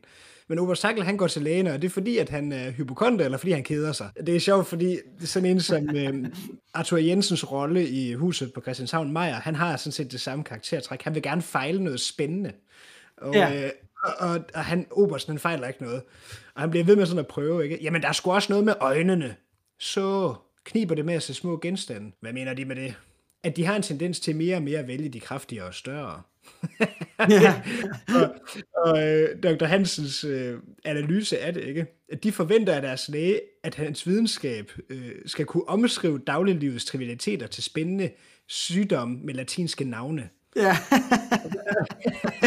og, hvad, og hvad betyder det på jævnt dansk? Det betyder jævnt og bramfrit, at de trænger til at blive mundret op. Hvad skal de torsdag aften? Ikke noget, så vidt jeg da ved. og det, det, det, det, han så sigter til, det er, at de jo skal i teatret. Ja. Det, er faktisk, det er faktisk morsomt, fordi at, øh, nu bare lige hus på Christianshavn, det er jo også Erik Balling, ikke? Og der er sådan en fantastisk afsnit, hvor at de øh, alle mænd i opgangen så øh, bliver syge. Altså, de er ikke syge, men de lader som om, at de er syge, eller de tror, de er syge, føler sig syge, og er meget klynkende osv. Og, øh, og det har lægen, de, de tilkalder, som faktisk bliver spillet af Bjørn Vart Bolsen, ham der også spiller Oberst Hagel. Og han har regnet dem ud, så han siger ligesom, at kuren, det er, at man ikke må drikke pilsner, man skal ligge i sengen for nedrullede gardiner, ingen fjernsyn, ingen radio, og så et, øh, et lavmang dagligt. Det er noget, der kan kurere dem. uh, det er ja, det er morsomt. Men i, for, i hvert fald så får vi at vide, at, at der jo ligesom er den her teaterforestilling, og det får vi faktisk også at vide allerede hos Varnes, da de sidder og spiller Matador, der hvor Ulla ringer. Og det er to vaudeviller. Nej, af Johan Ludvig Holberg, og så den tredje af Hostrup. Og øhm, der ser vi så på øh, jernbanerestauranten, at Bolt står og klipper nogle billetter ud fra den der plakat, og han læser op, øh, hvem der kommer. Altså, hvad det er for nogle skuespillere. Og der siger Fede så, at dem har han aldrig hørt om. Og så er det lidt sjovt, så siger han nemlig, hvad med Ibermann og Arthur Jensen? Og det er jo morsomt, fordi det refererer jo til det her øh, lidt særlige og komiske makkerpar, øh, Ib Schønberg og Arthur Jensen, som var i dansk film på et tidspunkt. Ikke? Altså den store kraftige og den lille er splejset. Ja. Men det er jo i grad sjovt, fordi at de nævner Arthur Jensen med navn, som jo netop, Arthur Jensen spiller jo Hashwan i ja. serien, ikke? Ja. Så det er jo en sjov leg med fiktionslaget, og det er noget, som Erik Balling gør, især i Huset på Christianshavn. Øhm, der er faktisk et afsnit, hvor man kan høre, at Olsen, altså Paul Rikards rolle, og Ellen, Helle Virkners rolle, øh, sidder og ser fjernsyn, og det de sidder og ser, det er Huset på Christianshavn, for man kan kende kendingsmelodien, eller titelmelodien. og, øh, og det gør han på mange forskellige måder, altså der er sådan også nogle intertekstuelle referencer, både til Olsen-banden og, og sådan nogle ting der, ikke? Altså, altså sådan til Ballings univers i det hele taget. De gør det ikke så tit i Matador, men lige her, der bryder det, så at sige, fiktion ved at nævne Arthur Jensen ved sit rigtige navn, ikke? Ja. Og det synes jeg er sjovt. Og så er det sjovt, fordi øh, altså, det man kan, i hvert fald kan sige om, om den her teaterforestilling, eller de her vaudeviller, især den der, jeg tror det må være den tredje, altså den handler om sådan en ung piges dannelse og opdragelse og sådan ting, og hvordan far og datter ser forskelligt på det. Og det er jo morsomt, fordi det er netop er Vicky, der kommer hjem, og Obersakkel, der sidder og ser på det her. Han har jo slået hånden af hende tidligere, ikke? Så yeah. den vaudeville og det teaterstykke og hele det her skuespil, det er jo også noget, vi har talt om, det nærmeste tema i det her afsnit, spil og skuespil, ikke? Øhm, hvordan det kommer til at afspejle deres situationer og deres forhold. Så, så det, øhm, det kan man i hvert fald sige. Ja, og hun, hun starter jo med, at ikke vil vedkende sig øh, fru Arnesen titlen. Efterfølgende, så kalder hun sig så et eller andet, det kan du sikkert huske, øh, Vicky et eller andet. Vicky Halli. Vicky Halli, og i slutningen, så ender hun jo med at sige, at nu, øh, nu bruger hun hakkel igen. Ja, det er også lidt sjovt. Så er hun ligesom blevet forsonet med, Ja, med sin far. netop. ikke? Og så synes jeg, altså, nu, nu øh, skal vi til den næste episode, men vi er nødt til lige at afslutte den der, øh, altså tage den sidste scene med, hvor at Mads jo favoriserer Ellen fuldstændig, og ligesom forve- forvinder hende, og giver hende en hest. Altså, det er jo sådan en meget, meget klassisk scene fra Matador, ikke? Ja, det er det virkelig. Det er også den, de bruger øh, til, igen og igen der i Blinkende Lygter, der skal de jo have noget ku- kulturel indsprøjtning, der køber han jo Matador, og så skal de sidde og se det dag ud og dag ind, og der, der kan jeg huske, der, det er også en af de scener, de, øh, de viser. Men i hvert fald så, øh, så synes Katrine jo, at det er forkasteligt, at han favoriserer Ellen så fuldstændig vanvittigt i forhold til Daniel. Ja, Så han får også en hest, som hun siger, sådan en får man, når man er en god og kærlig dreng. ja. Og jeg synes, at Masses blik, da hun siger det, siger det hele, fordi altså, det havde han sgu ikke regnet med. Og han ikke, altså, den havde han ikke set komme. Nej, det havde han ikke. Det er som om, han også anerkender hendes træk på en eller anden måde, altså, eller, eller det, hun har gjort, ikke? Altså, det må han sgu alligevel medgive hende. Altså, selvom han ikke billiger det, så øh, må han alligevel sige, jamen, Katrine er sgu en med sin, altså, der har sine egne holdninger, og som ikke er sådan til at, der ligesom på en eller anden måde svarer igen over for hans hårde linje der, ikke? Jeg synes, der er noget i hans blik, der ligesom på en eller anden måde også er lidt anerkendende over for det, hun har, det, hun har gjort der. Men så er der jo Daniels kommentar, ikke? Jeg vil helst have haft den af far, da grisehandleren spørger, om han er tilfreds med hesten. Og det er jo en hjerteskærende scene, kan man sige. Ja, det er det. Det er det godt nok. Men jeg vil sige om Katrine, og det kommer vi jo nok også til, men altså, da hun sender Herbert øh, i krig, så at sige, eller hun laver madpakker til ham, så, så øh, er grisehandleren jo ret uforstående over for, at han nu skal afsted. Men hun er helt kold. Hun ved lige præcis, hvad det er, hun skal, hvad det er han skal. Og selvom hun er dybt ked af, at han skal afsted, så er, hun, så er hun glad for det, fordi han skal slå svin ihjel. Du ser da altså ikke ud til at kunne slå en flue ihjel. Det er ikke fluer, han skal slå ihjel. Det er svin. Nå ja, så kommer vi da næsten i samme branche. men, det, men det er jo en fantastisk scene, fordi det viser jo, hvor stærk en karakter, og hvor dybe holdninger Katrine har. Altså, jeg elsker Katrine. Hun er så realistisk, og samtidig så god. Altså, hun er, det er den glade kristendom, øh, hvor at bold, ikke? Han har jo taget Grundtvig og fuldstændig øh, taget en virksomheds brød ud af ham, ikke? Det er jo bare blevet til ren lyst, øh, fisteri. Ja, ja. Jeg ved nærmest ikke, hvad jeg skal kalde det, men altså, det er så principløst og latterligt. Hvorimod Katrine, ja, nej, altså, der er virkelig gravitas samtidig med, at man insisterer på det glade. det er jo det, altså Larsen, om jeg begriver dig, tysker. Der er så meget, du ikke begriver, Larsen. Ja, Det siger virkelig noget om hendes karakter her, ikke? Men så er vi jo allerede i gang med episode 12 i Lyst og Nød, Netop. 1936-37. Og der er jo noget, en meget interessant øh, skildring af hele det her øh, krigsspørgsmål, og det her med at tage afsted og deltage i den spanske borgerkrig, ikke? Og jeg synes jo, det er interessant, fordi at det hele handler jo sådan set om, øh, eller omdrejningspunktet er, at de hos Varnes, altså at Maud kan få Agnes igen, fordi Røde skal afsted til Spanien og slås med tyskeren, hvilket Ja. også er meget sjov scene af den der forvikling, der er Maud. Men hvorfor skal det absolut foregå i Spanien? Jamen altså, hvis de skal slås, hvorfor kan de så ikke slås her? Og, og Ulrik der siger, mor, de skal i krig sammen mod fascisterne, som Elisabeth siger. Men for Maud, der handler det jo om, at hun faktisk kan få Agnes igen, og de har jo haft alle de her stuepiger her, som har været håbløse. Ikke? Så kan vi også komme af med Doris. Ja, den så. Hvad er det, du siger, knægt? Og Laura, hvis bankdirektøren vil have mig undskyldt, så er det ikke for meget sagt om Doris.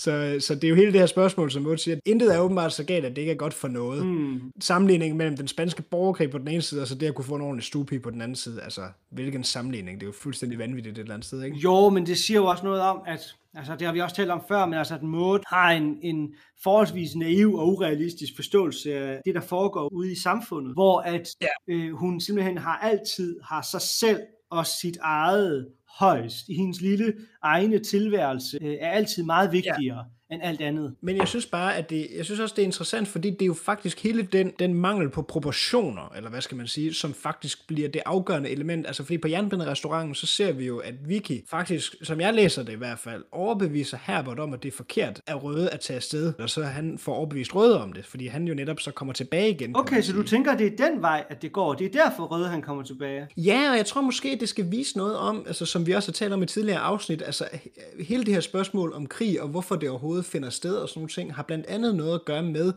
den øh, lukkethed, der er, og den der blindhed, der er, øh, i, også i, i sådan, hvad skal man sige, befolkningen og sådan nogle ting, ikke? Og det her med, at man ligesom ikke kan, ikke ikke kan se det. Og når det her så kommer for dagen, netop det absurde i, at øh, sådan en som Mode eller det højere borgerskab ligesom nærmest synes, at det er fedt, der er borgerkrig, fordi de så kan få en stuepige. Altså den der fuldstændig skævvredende proportion, der er i det, er sådan set en, en del af det, som, som det vanvittige i krigen også reflekterer. Mm. Øh, så derfor kan jeg ligesom se, at jamen, altså, det vi kæmper for, det som er sagen, det udspiller sig faktisk også allerede her. Så vi kan godt kæmpe for det, at det bliver lavet om her. Ikke? Så hele det der absurde i de der proportionsforvrængninger, jeg tror i hvert fald, det er en del del af det, som scenen skal vise. Ja. At, at det der, fordi da Larsen siger, synes du det er rigtigt, at Røde tager afsted, så kan Herbert, jamen altså Laurits af sig selv, han kan ikke, han kan ikke øh, påvirkes, eller du ved.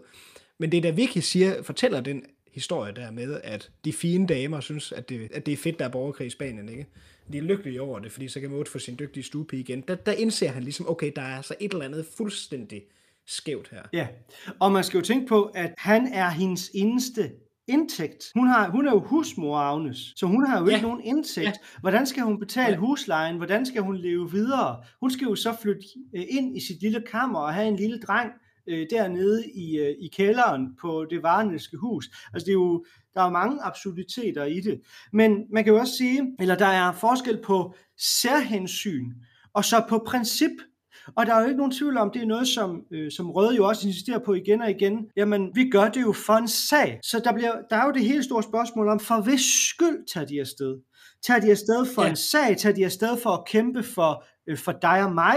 Tager de afsted for at kæmpe for vores, øh, vores børns skyld? For hvis skyld er det? Og der er der jo ikke nogen tvivl om, at i det varnenske hjem, så vil det spørgsmål blive besvaret med os selv.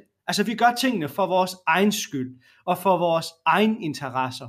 Og hos Røde, der er svaret, nej, vi gør tingene, fordi at vi øh, har den her internationale kamp øh, imod kapitalismen og imod fascismen, hvor vi skal øh, frigøre og emancipere øh, arbejderen fra undertrykkelse. Ja, det er præcis. Altså, der, der siger, det er, jo en, det er jo en fin dialog, de har der, ikke? Fordi at Agnes, der sidder og græder, ikke? Øh, og han skal afsted. Men hvad?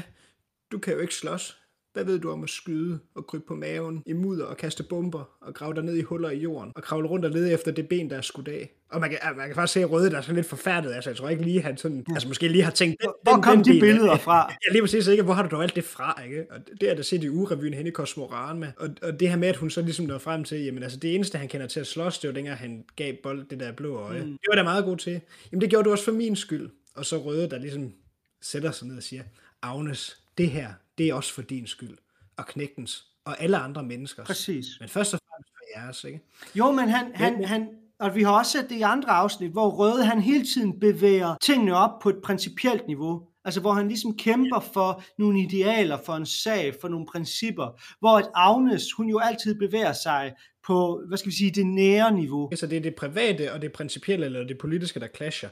Men som jeg sagde før, jeg tror bare, at han så indser, at det principielle faktisk også udspiller sig allerede, altså i det private, det politiske og det private er allerede viklet sammen, netop yeah. på grund af den her proportionsforvrængning, der er i, at det højere borgerskab og måde osv., at de ligesom er lykkelige over, altså deres indstilling til borgerkrigen, ikke? altså hele den måde at forholde sig til krigen på, og så den her idé om, at så kan de få deres stupe igen, og der ikke er noget, der er så galt, at det ikke er godt for noget. Jeg tror simpelthen, hele den del bliver ligesom en del af den principielle kamp, at den udspiller sig og kan kæmpes ja. her også. Ikke?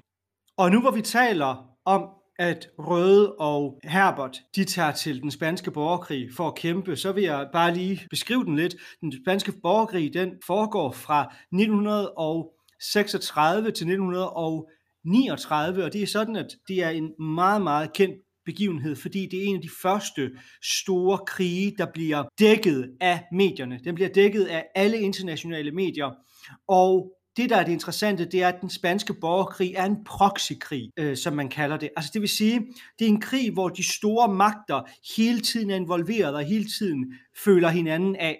Det er sådan, at øh, Tyskland og Italien, de sender mili- altså decideret militær hjælp og de sender også den meget, meget berygtede Condor-enhed, som er en flyveenhed, der jo smadrer landsbyer, jeg ved ikke hvad, og som jo også er meget kendt fra kunsten. Og så har vi også den sovjetiske verden, som også sender det, der hedder den internationale brigade, som er en brigade, der er organiseret af organisationen Internationale. Og øh, her er der rigtig mange kendte mennesker, litterater, journalister, øh, politikere og forskellige mennesker, der har øh, kæmpet. Nogle, der er meget kendte, det er sådan en som George Orwell. Vi har øh, Hemingway, der jo rapporterer fra krigens fronter.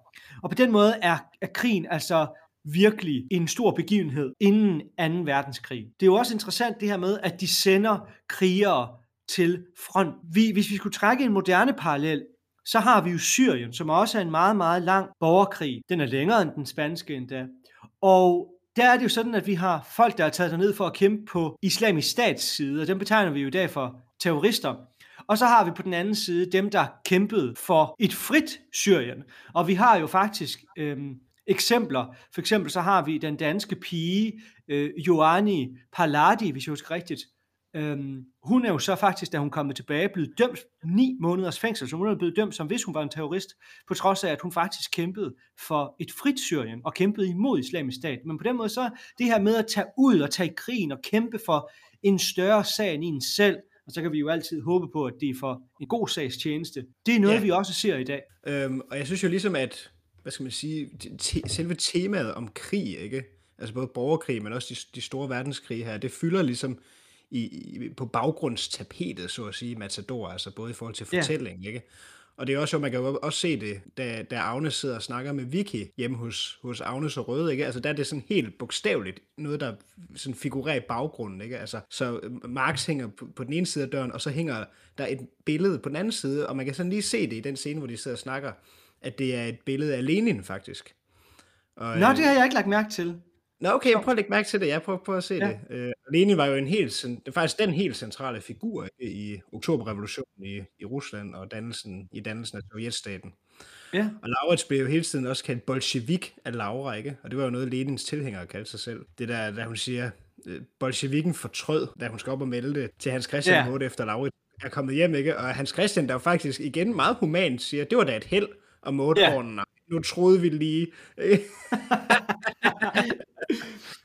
Men man ser det jo i mange små ting, at, at hvad skal vi sige, verdenshistorien, den er et bagtæppe. Et andet eksempel, det er jo radioen, der kører, hvor man får et lille bid af kongens tale, altså den engelske kongens abdikation. Og han abdikerer jo, fordi at han ikke kan få lov til at blive gift med en fraskilt kvinde.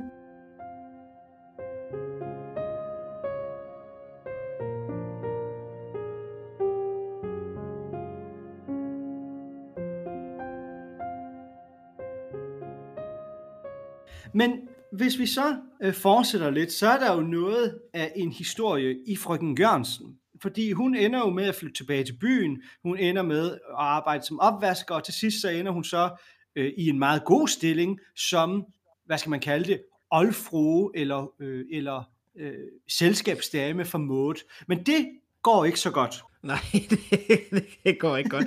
Jeg synes, jeg, jeg, jeg synes i det hele taget lige, vi må give, øh, give noget credit til øh, Vera Gebur, der spiller Frøken Jørgensen. Jeg synes, hun gør det fremragende. Hun spiller altså, altså- fantastisk, men hun er jo ikke, men hun, hun spiller fantastisk, og samtidig så har man den der følelse af, at man kan ikke holde ud og høre på hende. Men det er jo netop det, hun formår. Ja, Ja, det er rigtigt. Altså, jeg synes jo ligesom, der er nogle, der er nogle forskellige folk sådan, inden for dansk filmskat, der sådan virkelig gør det godt som nervevrag. Altså, at være Gebur i rollen ja. som Frank Jørgensen er, er en af dem. Den måde, hendes hænder hele tiden skifter position, hele tiden gnubber sig i hinanden, eller gnubber sig i en klud. Altså, ja, ja. Det, det er skide godt. jeg vil så fremhæve Preben Kås, øh, som har i Fransen i Olsenbanden, og så også Claus Ryskær som Geo. Øh, også ja. geniale nervevrag. Øhm, ja. Måde øh, præsenterer Laura for frøken Jørgensen, og siger, at hun skal overvåge husholdningen, og det lyder fandme heller ikke særlig fedt, kan man sige. Nej. For Laura. og, øhm, og det er morsomt, fordi det var jo ikke det, som Elisabeth gjorde. Det, som Elisabeth gjorde, det var jo i virkeligheden at lede husholdningen. Men ja. ved også selv at tage fat. Ja, lige præcis, ikke? Og, øh, og der er noget sjovt, øh, der er et sjovt ting her, synes jeg, fordi frøken Jørgensen, der er sådan en scene, hvor hun sidder og spiser sammen med Maud og Hans Christian, og øh, der bliver hun sådan helt oprevet og spørger, om det kan være rigtigt, at børnene derovre fra hænger her, som hun siger. Så udtrykker hun det sådan, og drikker te med vores i køkkenet. Og det er jo interessant brug af ordet vores, altså fordi frøken Jørgensen, altså det er jo ikke hendes børn, kan man sige.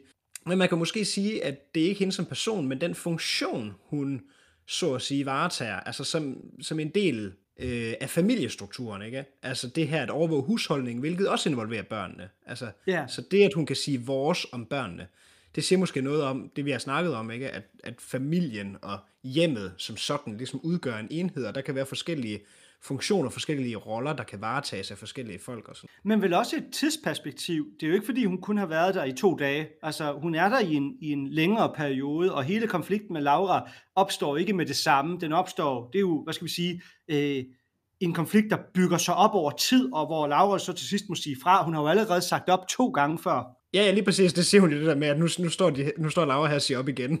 Ja.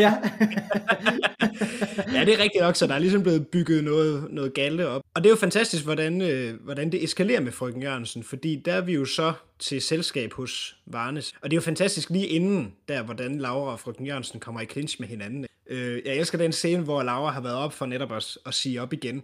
Og så på vej ned i køkkenet, der møder hun frøken Jørgensen, der er på vej op, hvor Laura simpelthen vrisser ordene. De skal ind til fruen, mens hun Ja. går forbi, ikke? ja, det er godt. hun væser simpelthen af hende. Ja. Men så er der jo så er der selskaber, frøken Jørgensen har meget svært ved at se uh, Vicky igen. Hun er simpelthen inviteret til det selskab der. Og de kommer til at tale om ægteskabet, mens frøken Jørgensen sidder og lytter på det. Og Vicky siger, at man ikke skal gifte sig for tidligt. Og, og konsulent Holm, ikke, der straks bryder ind. Hvad er det for noget snak? Ægteskabet er da kvindens bestemmelse. Og Vicky, det er noget, de prøver at bilde os ind i dem. Jeg var 20, da fælden klappede. Og nu, jeg har aldrig haft det så godt i hele mit liv. Det er også meget sjovt med Dr. Hansen, der står sådan og overhører det, ikke? Bravo, ja. siger han så. Ja. Og frøken Jørgensen sætter koppen hårdt ned i bordet og forlader stuen og smækker med døren. Det er jo alle hendes, øh, hele hendes inspiration i livet var at blive gift med Albert, og nu bliver det simpelthen bare øh, beskrevet som var det en rendesten, som ingen gider øh, bevæge sig i. Det er jo faktisk hendes drøm, ikke? som Ja. øh, hun- på en eller anden måde øh, gør til det rene ingenting. Så det er selvfølgelig klart, at det gør ondt på hende. Ikke?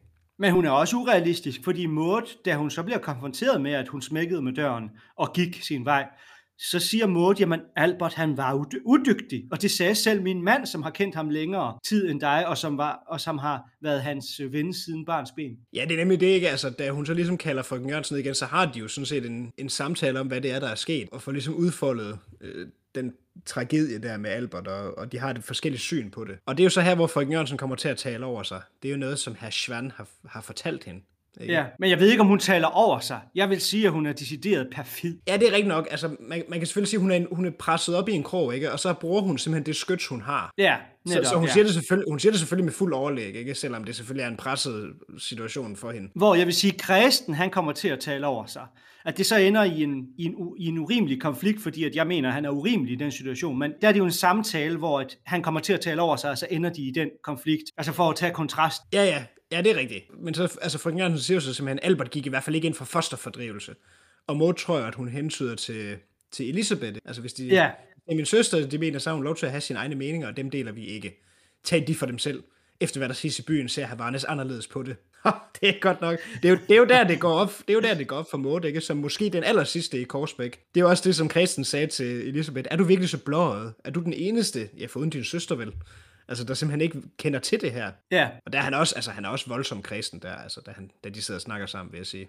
og jeg synes, han er urimelig også. Altså, og for øvrigt, jeg fatter slet ikke den scene, fordi at jeg forstår slet ikke, at han, han, at han på den måde misforstår Christian Varnes, det hedder han ikke, Hans Christian. Ja. Jeg forstår slet ikke, hvordan at han misforstår Christ... Nej, Du er godt klar jeg, klipper, jeg klipper ikke det her ud. jo, det gør du. Det skal du. det gør jeg ikke. Men øh, jeg kan slet ikke snuppe den måde, som Christen han tager tilbuddet om at blive direktør, bankdirektør i Kolding. Jeg mener, det er noget af det mest latterlige, som, øh, som jeg har set indtil videre i serien. Altså, øhm, og i hele serien som sådan. Hvordan i alverden kan han tage det som en fornærmelse, at de får en mulighed for et liv sammen? Jeg mener simpelthen, at kristen han er øh, fej, og han fuldstændig misforstår den mulighed og situation. Men er det ikke fordi, altså okay, jeg synes jo, at der er forskellige ting i det. Øhm, der er også noget andet, der er mærkeligt ved hele den scene der. Det, det kan jeg prøve at fremhæve bagefter. Jeg synes, at det måske bliver legitimt, netop fordi, at situationen er ved at spidse til i forhold til, at de er ved at få krammet på maskeren og hele sagen med byråsekretæren og sådan noget. Du ved, det er ligesom ved at, at stramme grebet, og at, at der så kommer sådan et tilbud, kan han jo godt tolke som, at han så vil have ham af vejen. Så har Mads en mindre på, på sit hold, ikke? der ligesom kan hjælpe ham. Men det er rigtigt nok, at jeg, jeg synes også, det er meget voldsom øh, læsning af Hans Christians motiver. Det er også det, Elisabeth siger, ikke? Du tillægger Hans Christian motiver, han slet ikke har. Hans Christian er bare et venligt menneske. Ja. Men, men jeg synes måske også, at Elisabeth er en smule naiv der. Øh, at hun overhovedet ikke har tænkt den tanke, at han i hvert fald måske kunne have tænkt det. For hun plejer at være ufattelig god til at læse situationer. Altså, så hun virker også ja, som om, det men- kommer sådan fuldstændig bag på hende. Jo, men der vil jeg så også bare sige, at kristen har de her udbrud, som er utilregnelige. Altså fordi kristen, han kan virke sådan helt normal, og så du ved, så går han op i den der spids. Vi har jo set det før, hvor han kommer ind i lejligheden og, og kaster beskyldninger omkring sig, og så kommer han til sig selv øh, et par sekunder senere. Ja, ja, det, ja, det er måske rigtigt nok. Jeg synes, det er en, karakter, det er en karakterbrist ved kristen. Den her måde, han kan gå op i en spids og miste, miste helt besindelsen for, hvad han siger, og hvilken måde han siger det på. Jamen, det... Jeg synes, at, men jeg synes, der er flere ting, der er lidt underlige ved, ved den scene. Ja. Altså. Ja. Men, Nå, øhm, men øh, tilbage til Mose.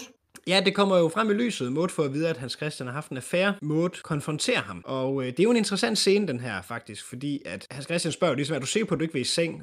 Og Maud, der siger, hvad skal jeg dog der? Lad mig bare sidde i fred. Og Hans Christian, jeg ringer efter Dr. Hansen. Altså det der med, at Dr. Hansen skal løse det problem, det har vi jo talt om før, altså. Ja. På den ene side kan man jo sige, det, det er jo lidt en måde at sygeliggøre Mauds reaktion på. ikke? Men, men det er måske også mere, fordi han, at Dr. Hansen har den her rolle som sådan en sjælesørger, eller hvad skal man sige? Altså det har vi jo talt om før, ikke? Ja. At det er ligesom, det, det det, de går til, når der er problemer. Så ringer de efter Dr. Hansen. Men inden og... det, så er der jo det interessante, at han kommer hjem, og så ser han, at Morty ikke er gået i seng, og så går han jo ud fra, at så er alting godt alligevel, for hun er jo ikke gået op og lagt sig. Så det, ja. at hun på den her måde håndterer en krise på en helt ny måde, siger noget. Vi skal altså stoppe op og overveje, hvad sker der for Maud i den her situation. Og i filosofien, der er der jo en lang tradition for at forsøge at beskrive den måde, som vi normalt er i verden på. Og det er en måde, der i høj grad er fokuseret på fortagsomhed. Hvor vi foretager os ting, hvor alle ting har en betydning i kraft af, hvordan de kan bruges. Vi, er, vi render rundt i det, som øh, en filosof som Løstrup har kaldet for trivialitetens slør. Vi render ikke rundt og tænker de dybe relationer her og nu hele tiden. Nej, vi tager tingene for givet. Øhm, og øh, jeg er sikker på, at du også vil bruge øh, Heidegger, øh, Niels. Ja, lige præcis. Altså, han, Heidegger, Løstrup er jo faktisk elev af Heidegger, kan man sige, på mange måder, ikke? Ja, det var han. Og, øhm, og Heidegger har sådan et, øhm, et begreb, han kalder das Mann, eller mandet. Og man kan sige, at das Mann, det er jo øh, noget, der betegner, hvad skal man sige, vores gennemsnitlige dagligdag, som han kalder det. Altså det her ja. med, at vi går over for grøn i lyskrydset, øh, vi... Øh, tager, klæder os i sort, når nogen, øh, når nogen er døde, eller vi skal til begravelse, eller det gjorde man måske før i tiden, ikke? Men altså sådan nogle etiketter, kutymer, øh, alt det, der ligesom regulerer vores, vores dagligdag og vores gængse måde at være i verden på, det er det, han kalder das Mann. Øh, Og Kierkegaard har også en mere sådan, måske sådan normativ betonet udgave af det, altså før Heidegger. Altså det her med, at man, man gør, som man gør. Ja, Altså, og man kan sige, at man er ikke et selv. Det er ikke mig, men det er man i mig, der gør tingene. Altså på den måde, så bliver jeg egentlig reduceret fra et aktivt handlende selv til endnu en Ja. i flokken. ja, netop. Og Løstrup, han udtrykker jo det her på en meget poetisk måde i et... Øh, i en tekst, hvor han beskriver den her måde at eksistere i trivialiteten eller i das Mann. Han skriver, vi lever alle sammen i det trivielle tusmørke. Vi går rundt med fortærskethedens, med trivialitetens stød i os. Alt, hvad vores tanke rører ved, visner hen og bliver til forslidte meninger. Hver farve, hvert øje ser, bliver mat i den forslidthed, der sidder i vores øje. Hvert ord, vi hører, bliver fladt, et tegn uden betydningsdyb i vores øres klangløshed. Vi hører som gennem vat, og ser som gennem tåge ved denne fortærskelsens stød, der sidder i vort sind, hvor skarpe, så ellers hvor lemlige sanser må det være. Citat slut. Det er selvfølgelig en poetisk måde at udtrykke det på. Jamen, det er smukt. Det er meget smukt. Men det er altså en måde at udtrykke på, hvordan at vi kan være i verden, og så, fuld, og så fuldstændig se os blind på, at vi er os, et individ, der kan handle. Ikke? Og jeg vil tage tråden op fra Kierkegaard, som du jo også henviste til. Og han beskriver jo også på mange måder det her fænomen. Og øh, i Sygdom til døden, der beskriver han spidsborgerlighed. Og det er nogle interessante passager, hvor vi ser noget det samme gør sig gældende. Han skriver, med spidsborgerligheden, trivialitet, som også væsentligt mangler mulighed, forholder det sig noget anderledes. Uden fantasi, som spidsborgeren altid er, lever spidsborgerligheden i et vist trivielt indgreb af erfaring. Men fantasi har spidsborgeren ikke. Vil ikke have den, afskyr den. Her er altså ingen hjælp, og hjælper så stungdom tilværelsen med redsler med som overskride den trivielle erfarings papegøjevisdom, så fortvivler spidsborgerligheden. Så man er ikke interesseret i fantasi, man er ikke interesseret i at tage stilling. Man vil meget hellere bare blive i sin hyggelige tilværelse, hvor man ikke skal tage stilling. Ja, netop. Og Maud siger det faktisk eksplicit på et tidspunkt. Ikke? Jeg synes da altid, jeg har gjort, hvad man ventede af mig. Netop. Altså, det er jo mandet, ikke? Altså, Ja. det, er jo, det er jo lige præcis det her, øh, øh, vi taler om. Altså, det Og er det ikke nok for at få et godt liv? Det er det da muligvis. Altså, øh, det ved jeg ikke. Nej, Niels, det svarer en filosof, det er det nogen. ikke. Det, det For er nogen. Ah, det er ikke for nogen. Det er ikke et, det er ikke et liv, der er værd at leve. Ignorance is bliss. Tænk på det. Det er Matrix-visdom, det her. Det er Matrix viser om. Så går jeg tilbage til Sokrates. Et udforsket liv er ikke værd at leve. Og at tænke på, Kierkegaard havde jo også en øh, tragisk øh, kærlighed til øh, det, det enfoldige liv, ikke? Så, øh, så det spørger i hvert fald i baggrunden. Ja, men, men det- jeg kan godt se, at det er jo en filosof. I kan jo godt høre, kære lyttere, at det er en filosofisk diskussion i sig selv. Men jeg vil så være på den side af sagen, der siger, at øh, det er overfladisk romantik at tro på, at det enfoldige skulle være synderligt godt.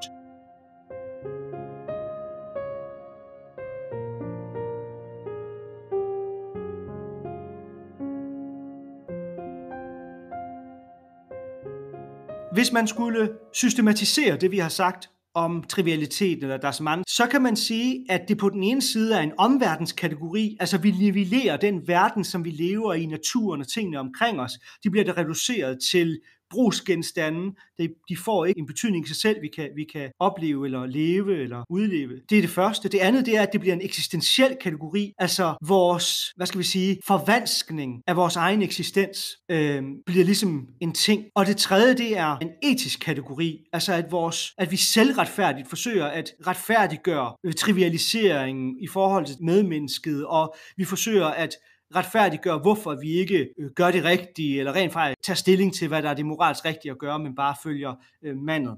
Den lille øh, trætrins raket har jeg for øvrigt fra øh, David Bugge, en glimrende teolog.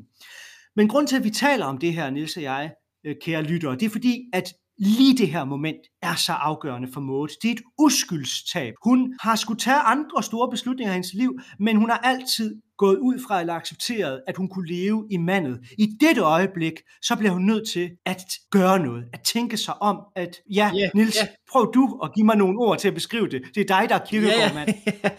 ja, men, Jamen, jeg synes jo i det hele taget også, at man lige skal have med i forhold til det med mandet, at det, det er jo også øh, en anonymisering, kan man sige. Øhm, Ja.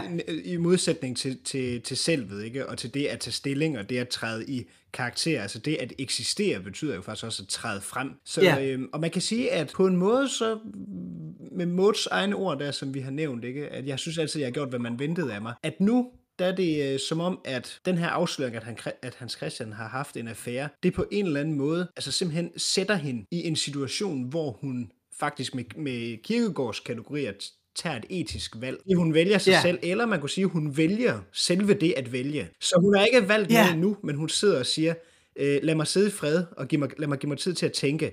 Jeg kommer til at tænke over, hvad jeg vil. Så hun har, Ja, fordi at Hans Christian, han spørger jo ind til, hvad Ja. vil du nu? Mm. Jamen, det er nemlig det. Ikke? Altså, så, der, så der er på en eller anden måde en, en etisk livsanskuelse, sådan i kirkegårdske termer her, hvor Maud på en eller anden måde bryder ud af spidsborgerligheden, eller ud af mandets anonyme øh, regulering af de her øh, etiketter, normer, øh, skik og brug, og hvad ved jeg, der ligesom styrer hele den her borgerlige eller spidsborgerlige tilværelse, som hun er indlejret i. Og så er det som om, at her der bliver hun ligesom konfronteret med noget, som hun skal tage stilling til. Og dermed vælger hun, for først, måske for første gang, et, et, et egentligt eksistentielt valg. Og hvis jeg må lave en parallel, så var det lidt det samme, vi talte om med Albert. At på en eller anden måde, der hvor han blev sig selv, eller på en eller anden måde valgte noget aktivt selv, det var ved hans mulige selvmord. Og her, der har vi så pangdangen. Hun vælger at rejse til Schweiz, og før hun vælger det, så vælger hun overhovedet at vælge. Og det er sjovt, fordi at hun tager jo faktisk styring øh, på, på den situation, altså da de så finder ud af, at øh, frøken Jørgensen har drukket af hårvandet, og øh, der skal tilkaldes en ambulance. Altså Hans Christian synker helt afmægtigt sammen i stolen, ikke? Og der er det Maud, der ligesom finder kræfterne ja. til at være ovenpå i situationen. Men det er en smuk scene. Jeg synes egentlig, Maud spiller den scene meget smuk, fordi hun har det her blanke blik, altså som om, at noget er gået i stykker, som om, at der er et uskyldstab, men samtidig så ved man, at det kører på fuld gas på en eller anden måde i en afsøgning af, hvad der skal ske, ja. hvad det betyder for hende. Hun skal på en eller anden måde give sit eget liv en ny vej. Ja, og der synes jeg jo, at det, det er jo på en måde også interessant så, altså hvis vi springer frem til den scene, hvor at hun kommer hjem igen. Ja. Fordi Hans Christian henter Maud og Elisabeth, og han spørger så Maud, om øh, hun har tilgivet ham. Og Maud siger ja, og vi taler aldrig mere om det. Og Hans Christian spørger, og alt kan blive som før. Og der siger hun jo noget meget, meget vigtigt, ikke? Meget kunne nok blive helt anderledes, hvis vi tør. Ja. Ja, det er en smuk sætning, ikke? men på en måde viser det selvfølgelig også, at øh, altså måske ville det også være for overdrevet, hvis Maud sådan, du ved, lavede en fuldstændig omkalfatring af sit liv, og, og ligesom blev nede hos Ernst, eller, eller, eller et eller andet, altså lavede et eller andet, der var fuldstændig øh, ulig.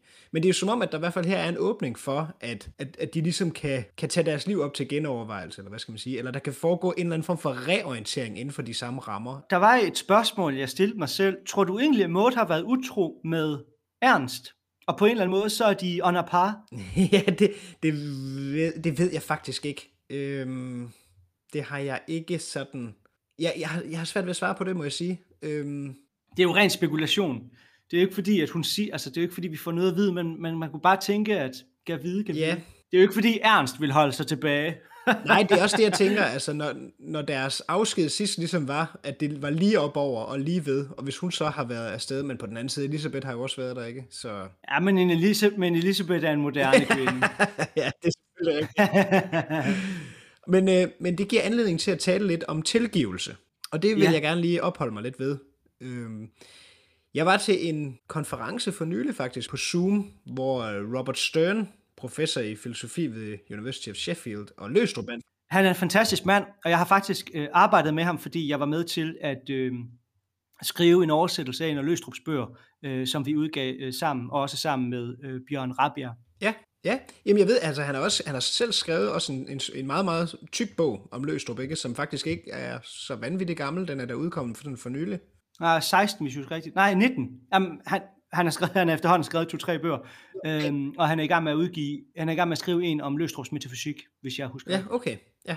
Men i hvert fald så, øhm, og der talte han om tilgivelse på forskellige måder, og det var lidt interessant. Så han sagde blandt andet, at vi kan tale om tilgivelse som øh, en relation mellem to eller flere, der har en eller anden bestemt struktur. Ikke? Så vi kan for eksempel tale om, at øh, sådan noget som bebrejdelse øh, ofte er en bebrejdelse af nogen for noget, de har gjort. Og tilgivelse kan man så se som en ja. måde at gøre en ende på bebrejdelsen, hvilket vil sige, at tilgivelse må have en tilsvarende struktur. Så man kan sige, at jeg tilgiver nogen for noget, de har gjort. Så må tilgiver nogen, altså Hans Christian, for noget, han har gjort. Altså været hende utro med Ulla Jacobsen. Og øh, man kan så have forskellige grunde til at gøre det ligesom der må være forskellige grunde til bebrejdelsen. Og i tilfælde med utroskab ja. kan man sige, at det måske er rimelig åbenlyst, men, men hvad er Mauds begrundelse egentlig? Man kan måske sige, at Maud tilgiver Hans Christian for at have været hende utro, fordi hun ikke har, hvad skal man sige, har mod til at blive væk. Det giver hun i hvert fald selv som grund. Det kunne også være andre ting, ikke? Altså hun kan måske ikke overskue en skilsmisse og den skandale, det ville være. Hun tilgiver ja. Hans Christian for at værne om ægteskabet osv. osv. Der kan være forskellige, forskellige grunde til det. Og det her, det kan man jo så kalde ekstrinsiske grunde, eller instrumentelle grunde. Altså de peger ligesom på noget andet end selve tilgivelsen. Ja. Og det vil sige, at det måske i virkeligheden er tvivlsomt, om der faktisk skal tale om tilgivelse i sådan nogle tilfælde. Altså hvis der kun er ekstrinsiske grunde til at tilgive. Vil du ikke lige forklare, hvad intrinsiske og ekstrinsiske grunde er? Fordi øh, det begreb er jo meget filosofisk, øh, Niels. Jo, altså ekst, med ekstrinsisk, så mener jeg bare, at det ikke nødvendigvis er, er bundet i selve tilgivelsen som sådan. Altså at der ligesom er noget, der ligger ud over. Altså så jeg tilgiver Hans Christian, men det er simpelthen fordi, at jeg ønsker at redde mit ægteskab, eller at Maud ønsker at redde mit ægteskab. Så ja. der er ligesom noget, øh, det peger ud over på noget andet. Mm. Og i filosofien, der vil vi altid hellere have det intrinsiske, altså det, der i sig selv har værdi, eller det, der i sig selv er motivationen, i stedet for noget, der er udefra motiveret. Ja, lige præcis. Øh, så man kan sige, hvis hun kun tilgiver Hans Christian, fordi hun ikke kan overskue alternativet, er der så egentlig tale om tilgivelse. Altså hvis man bare bider det i sig og lever med det. Ja. Så derfor kunne man sige, at der må være intrinsiske grunde, altså for eksempel hvis Hans Christian anger, han er anger over det, han har gjort, ikke? og han er, siger undskyld, og er virkelig ked af det, og sådan noget. Okay, men så, så tilgiver hun ham. Og kærlighed. Og kærlighed også. Altså, de rent faktisk stadigvæk elsker hinanden, og det tror jeg egentlig på. Det, nu skal jeg ikke afsløre, hvad der sker næste afsnit, men, øh, men det er jo ikke, deres ægteskab lever jo sandelig videre. Ja, lige præcis. Og jeg synes faktisk, at det er jo interessant det her, fordi det hele den snak om intrinsiske og ekstrinsiske grunde, ikke? at rejser spørgsmål om, hvorvidt man faktisk kan gøre sig fortjent til tilgivelsen. Og, og det er jo rejser jo også spørgsmålet i sådan en religiøs kontekst, ikke? Hvorvidt tilgivelsen skal fortjenes, eller om den gives uden om sådan en skyldsøkonomi og beløn. Ja. Og øhm, et, et interessant filosofisk knudepunkt i den debat her, som jeg synes er interessant, og det vil jeg bare lige nævne, det er ikke fordi vi behøver at udfolde det, men det er nemlig øh, den tænker, som jeg nævnte tidligere, da du talte om Wittgenstein, nemlig Jacques Derrida, der sætter det her spørgsmål ja. på spidsen. Hvilket jeg, og det er der, jeg synes, spørgsmålet om tilgivelse bliver rigtig interessant. Fordi ja, du kan godt tale om tilgivelse i alle de her tilfælde, altså som jeg lige har nævnt her. Men hvis jeg kun er villig til at tilgive det tilgivelige, er der så egentlig tale om reel tilgivelse? Det er det spørgsmål, han rejser blandt andet. Og man kan mm, et rigtig godt spørgsmål. Ja, og det samme knudepunkt øh, siger han gør sig gældende i spørgsmålet om gæstfrihed. Så ja, jeg kan godt være gæstfri, når jeg byder dem, jeg har inviteret over til middag, når jeg byder dem velkommen, når jeg sørger for, at de har det godt og gør mig umage for at være en god vært osv. osv. Men hvad så, når det for eksempel pludselig banker på døren midt om natten helt uventet? Altså, jeg venter ikke nogen. Hvordan responderer jeg? Og Derridas pointe er, at hvis gæstfrihed udelukkende beløber sig på at byde folk velkommen, som jeg allerede er villig til at byde velkommen, altså som jeg selv har inviteret, er der så egentlig tale om sådan genuin gæstfrihed. Og han taler her om gæstfrihed som et ubetinget velkommen til den fremmede, som vi ikke selv har inviteret, men som altså banker på døren. Og det er jo interessant. Ja, og det, men jeg vil bare sige, at det samme med tilgivelse, det er det, han siger, at, at det egentlig ikke kun det utilgivelige, der har brug for tilgivelse. Altså, der simpelthen kalder på tilgivelse. For det andet kan jo godt tilgives. Og øh, det er ikke for at sige, at utroskab sagtens skal tilgives, men det er i hvert fald en, en spændende filosofisk diskussion, der er gemt i de er. Ikke? Det er en meget spændende diskussion, og øh, jeg bliver jo fyldt med, med tanker og perspektiver, men bare for at, at nævne den religion, der er tættest på vores øh, kultur, kristendommen, så er det jo interessant, hvordan den insisterer på det er en radikal tilgivelse og en radikal gæstfrihed. Det er den fremmede, du skal invitere hjem, og det er din fjende, som du skal tilgive, eller som du skal øh, øh, vende den anden kind til. Det er din fjende, du skal elske. Så på den måde, så øh, er kristendommen jo så radikal. Og samtidig skal det også siges, at hvem er det så, der ultimativt kan tilgive? Jamen, vi har det ikke i os som mennesker at tilgive Hitler, men på en eller anden måde, så ligger der et spørgsmål om, hvorvidt at Gud kan tilgive sådan en som Hitler, der jo er ansvarlig for at slå minimum 6 millioner jøder ihjel og, og alle mulige andre. Jamen det er klart, altså hele, hele den religi- det religiøse diskussion der, ikke, og tradition, det ligger og rumsterer i baggrunden for, for det Derrida, han, han siger her. Ikke? Altså det er klart, det er, ikke, det er ikke som sådan ham, der har fundet på det, men han har ligesom en variation over det her. Det er faktisk kun den anden i mig, der kan tilgive. Jeg kan, ikke, jeg kan som sådan ikke tilgive. Og hvem kunne Netop. det være? Det kunne blandt andet være Gud. Altså det siger han ikke et sted. Ja. Så det ligger ja. ligesom i baggrunden for, for det, han siger her. Ja, fordi det bliver simpelthen for stort. Det bliver, det bliver for store ting. Men det, øh, det synes jeg, det var sådan set det jeg, det, jeg, det, jeg havde til de to afsnit her. Ikke mere? Jeg er chokeret. ja, vi må se, hvor langt det er blevet. Men skal vi ikke sige tusind tak til dem, der har lyttet med? Det vil jeg sandelig også. Og vi glæder os til, at I lytter med til det her afsnit, de næste afsnit, og vi glæder os meget til at se de af jer, som vælger at tage med på Brandbjerg Højskole på kurset, hvor vi altså udfolder alle de filosofiske perspektiver i øh, dybden. Ja, tak for nu, og tak fordi I lyttede med. I har lyttet til Matador Mix, eller rettere Remix. Det er her, vi går korsbæk i bedene.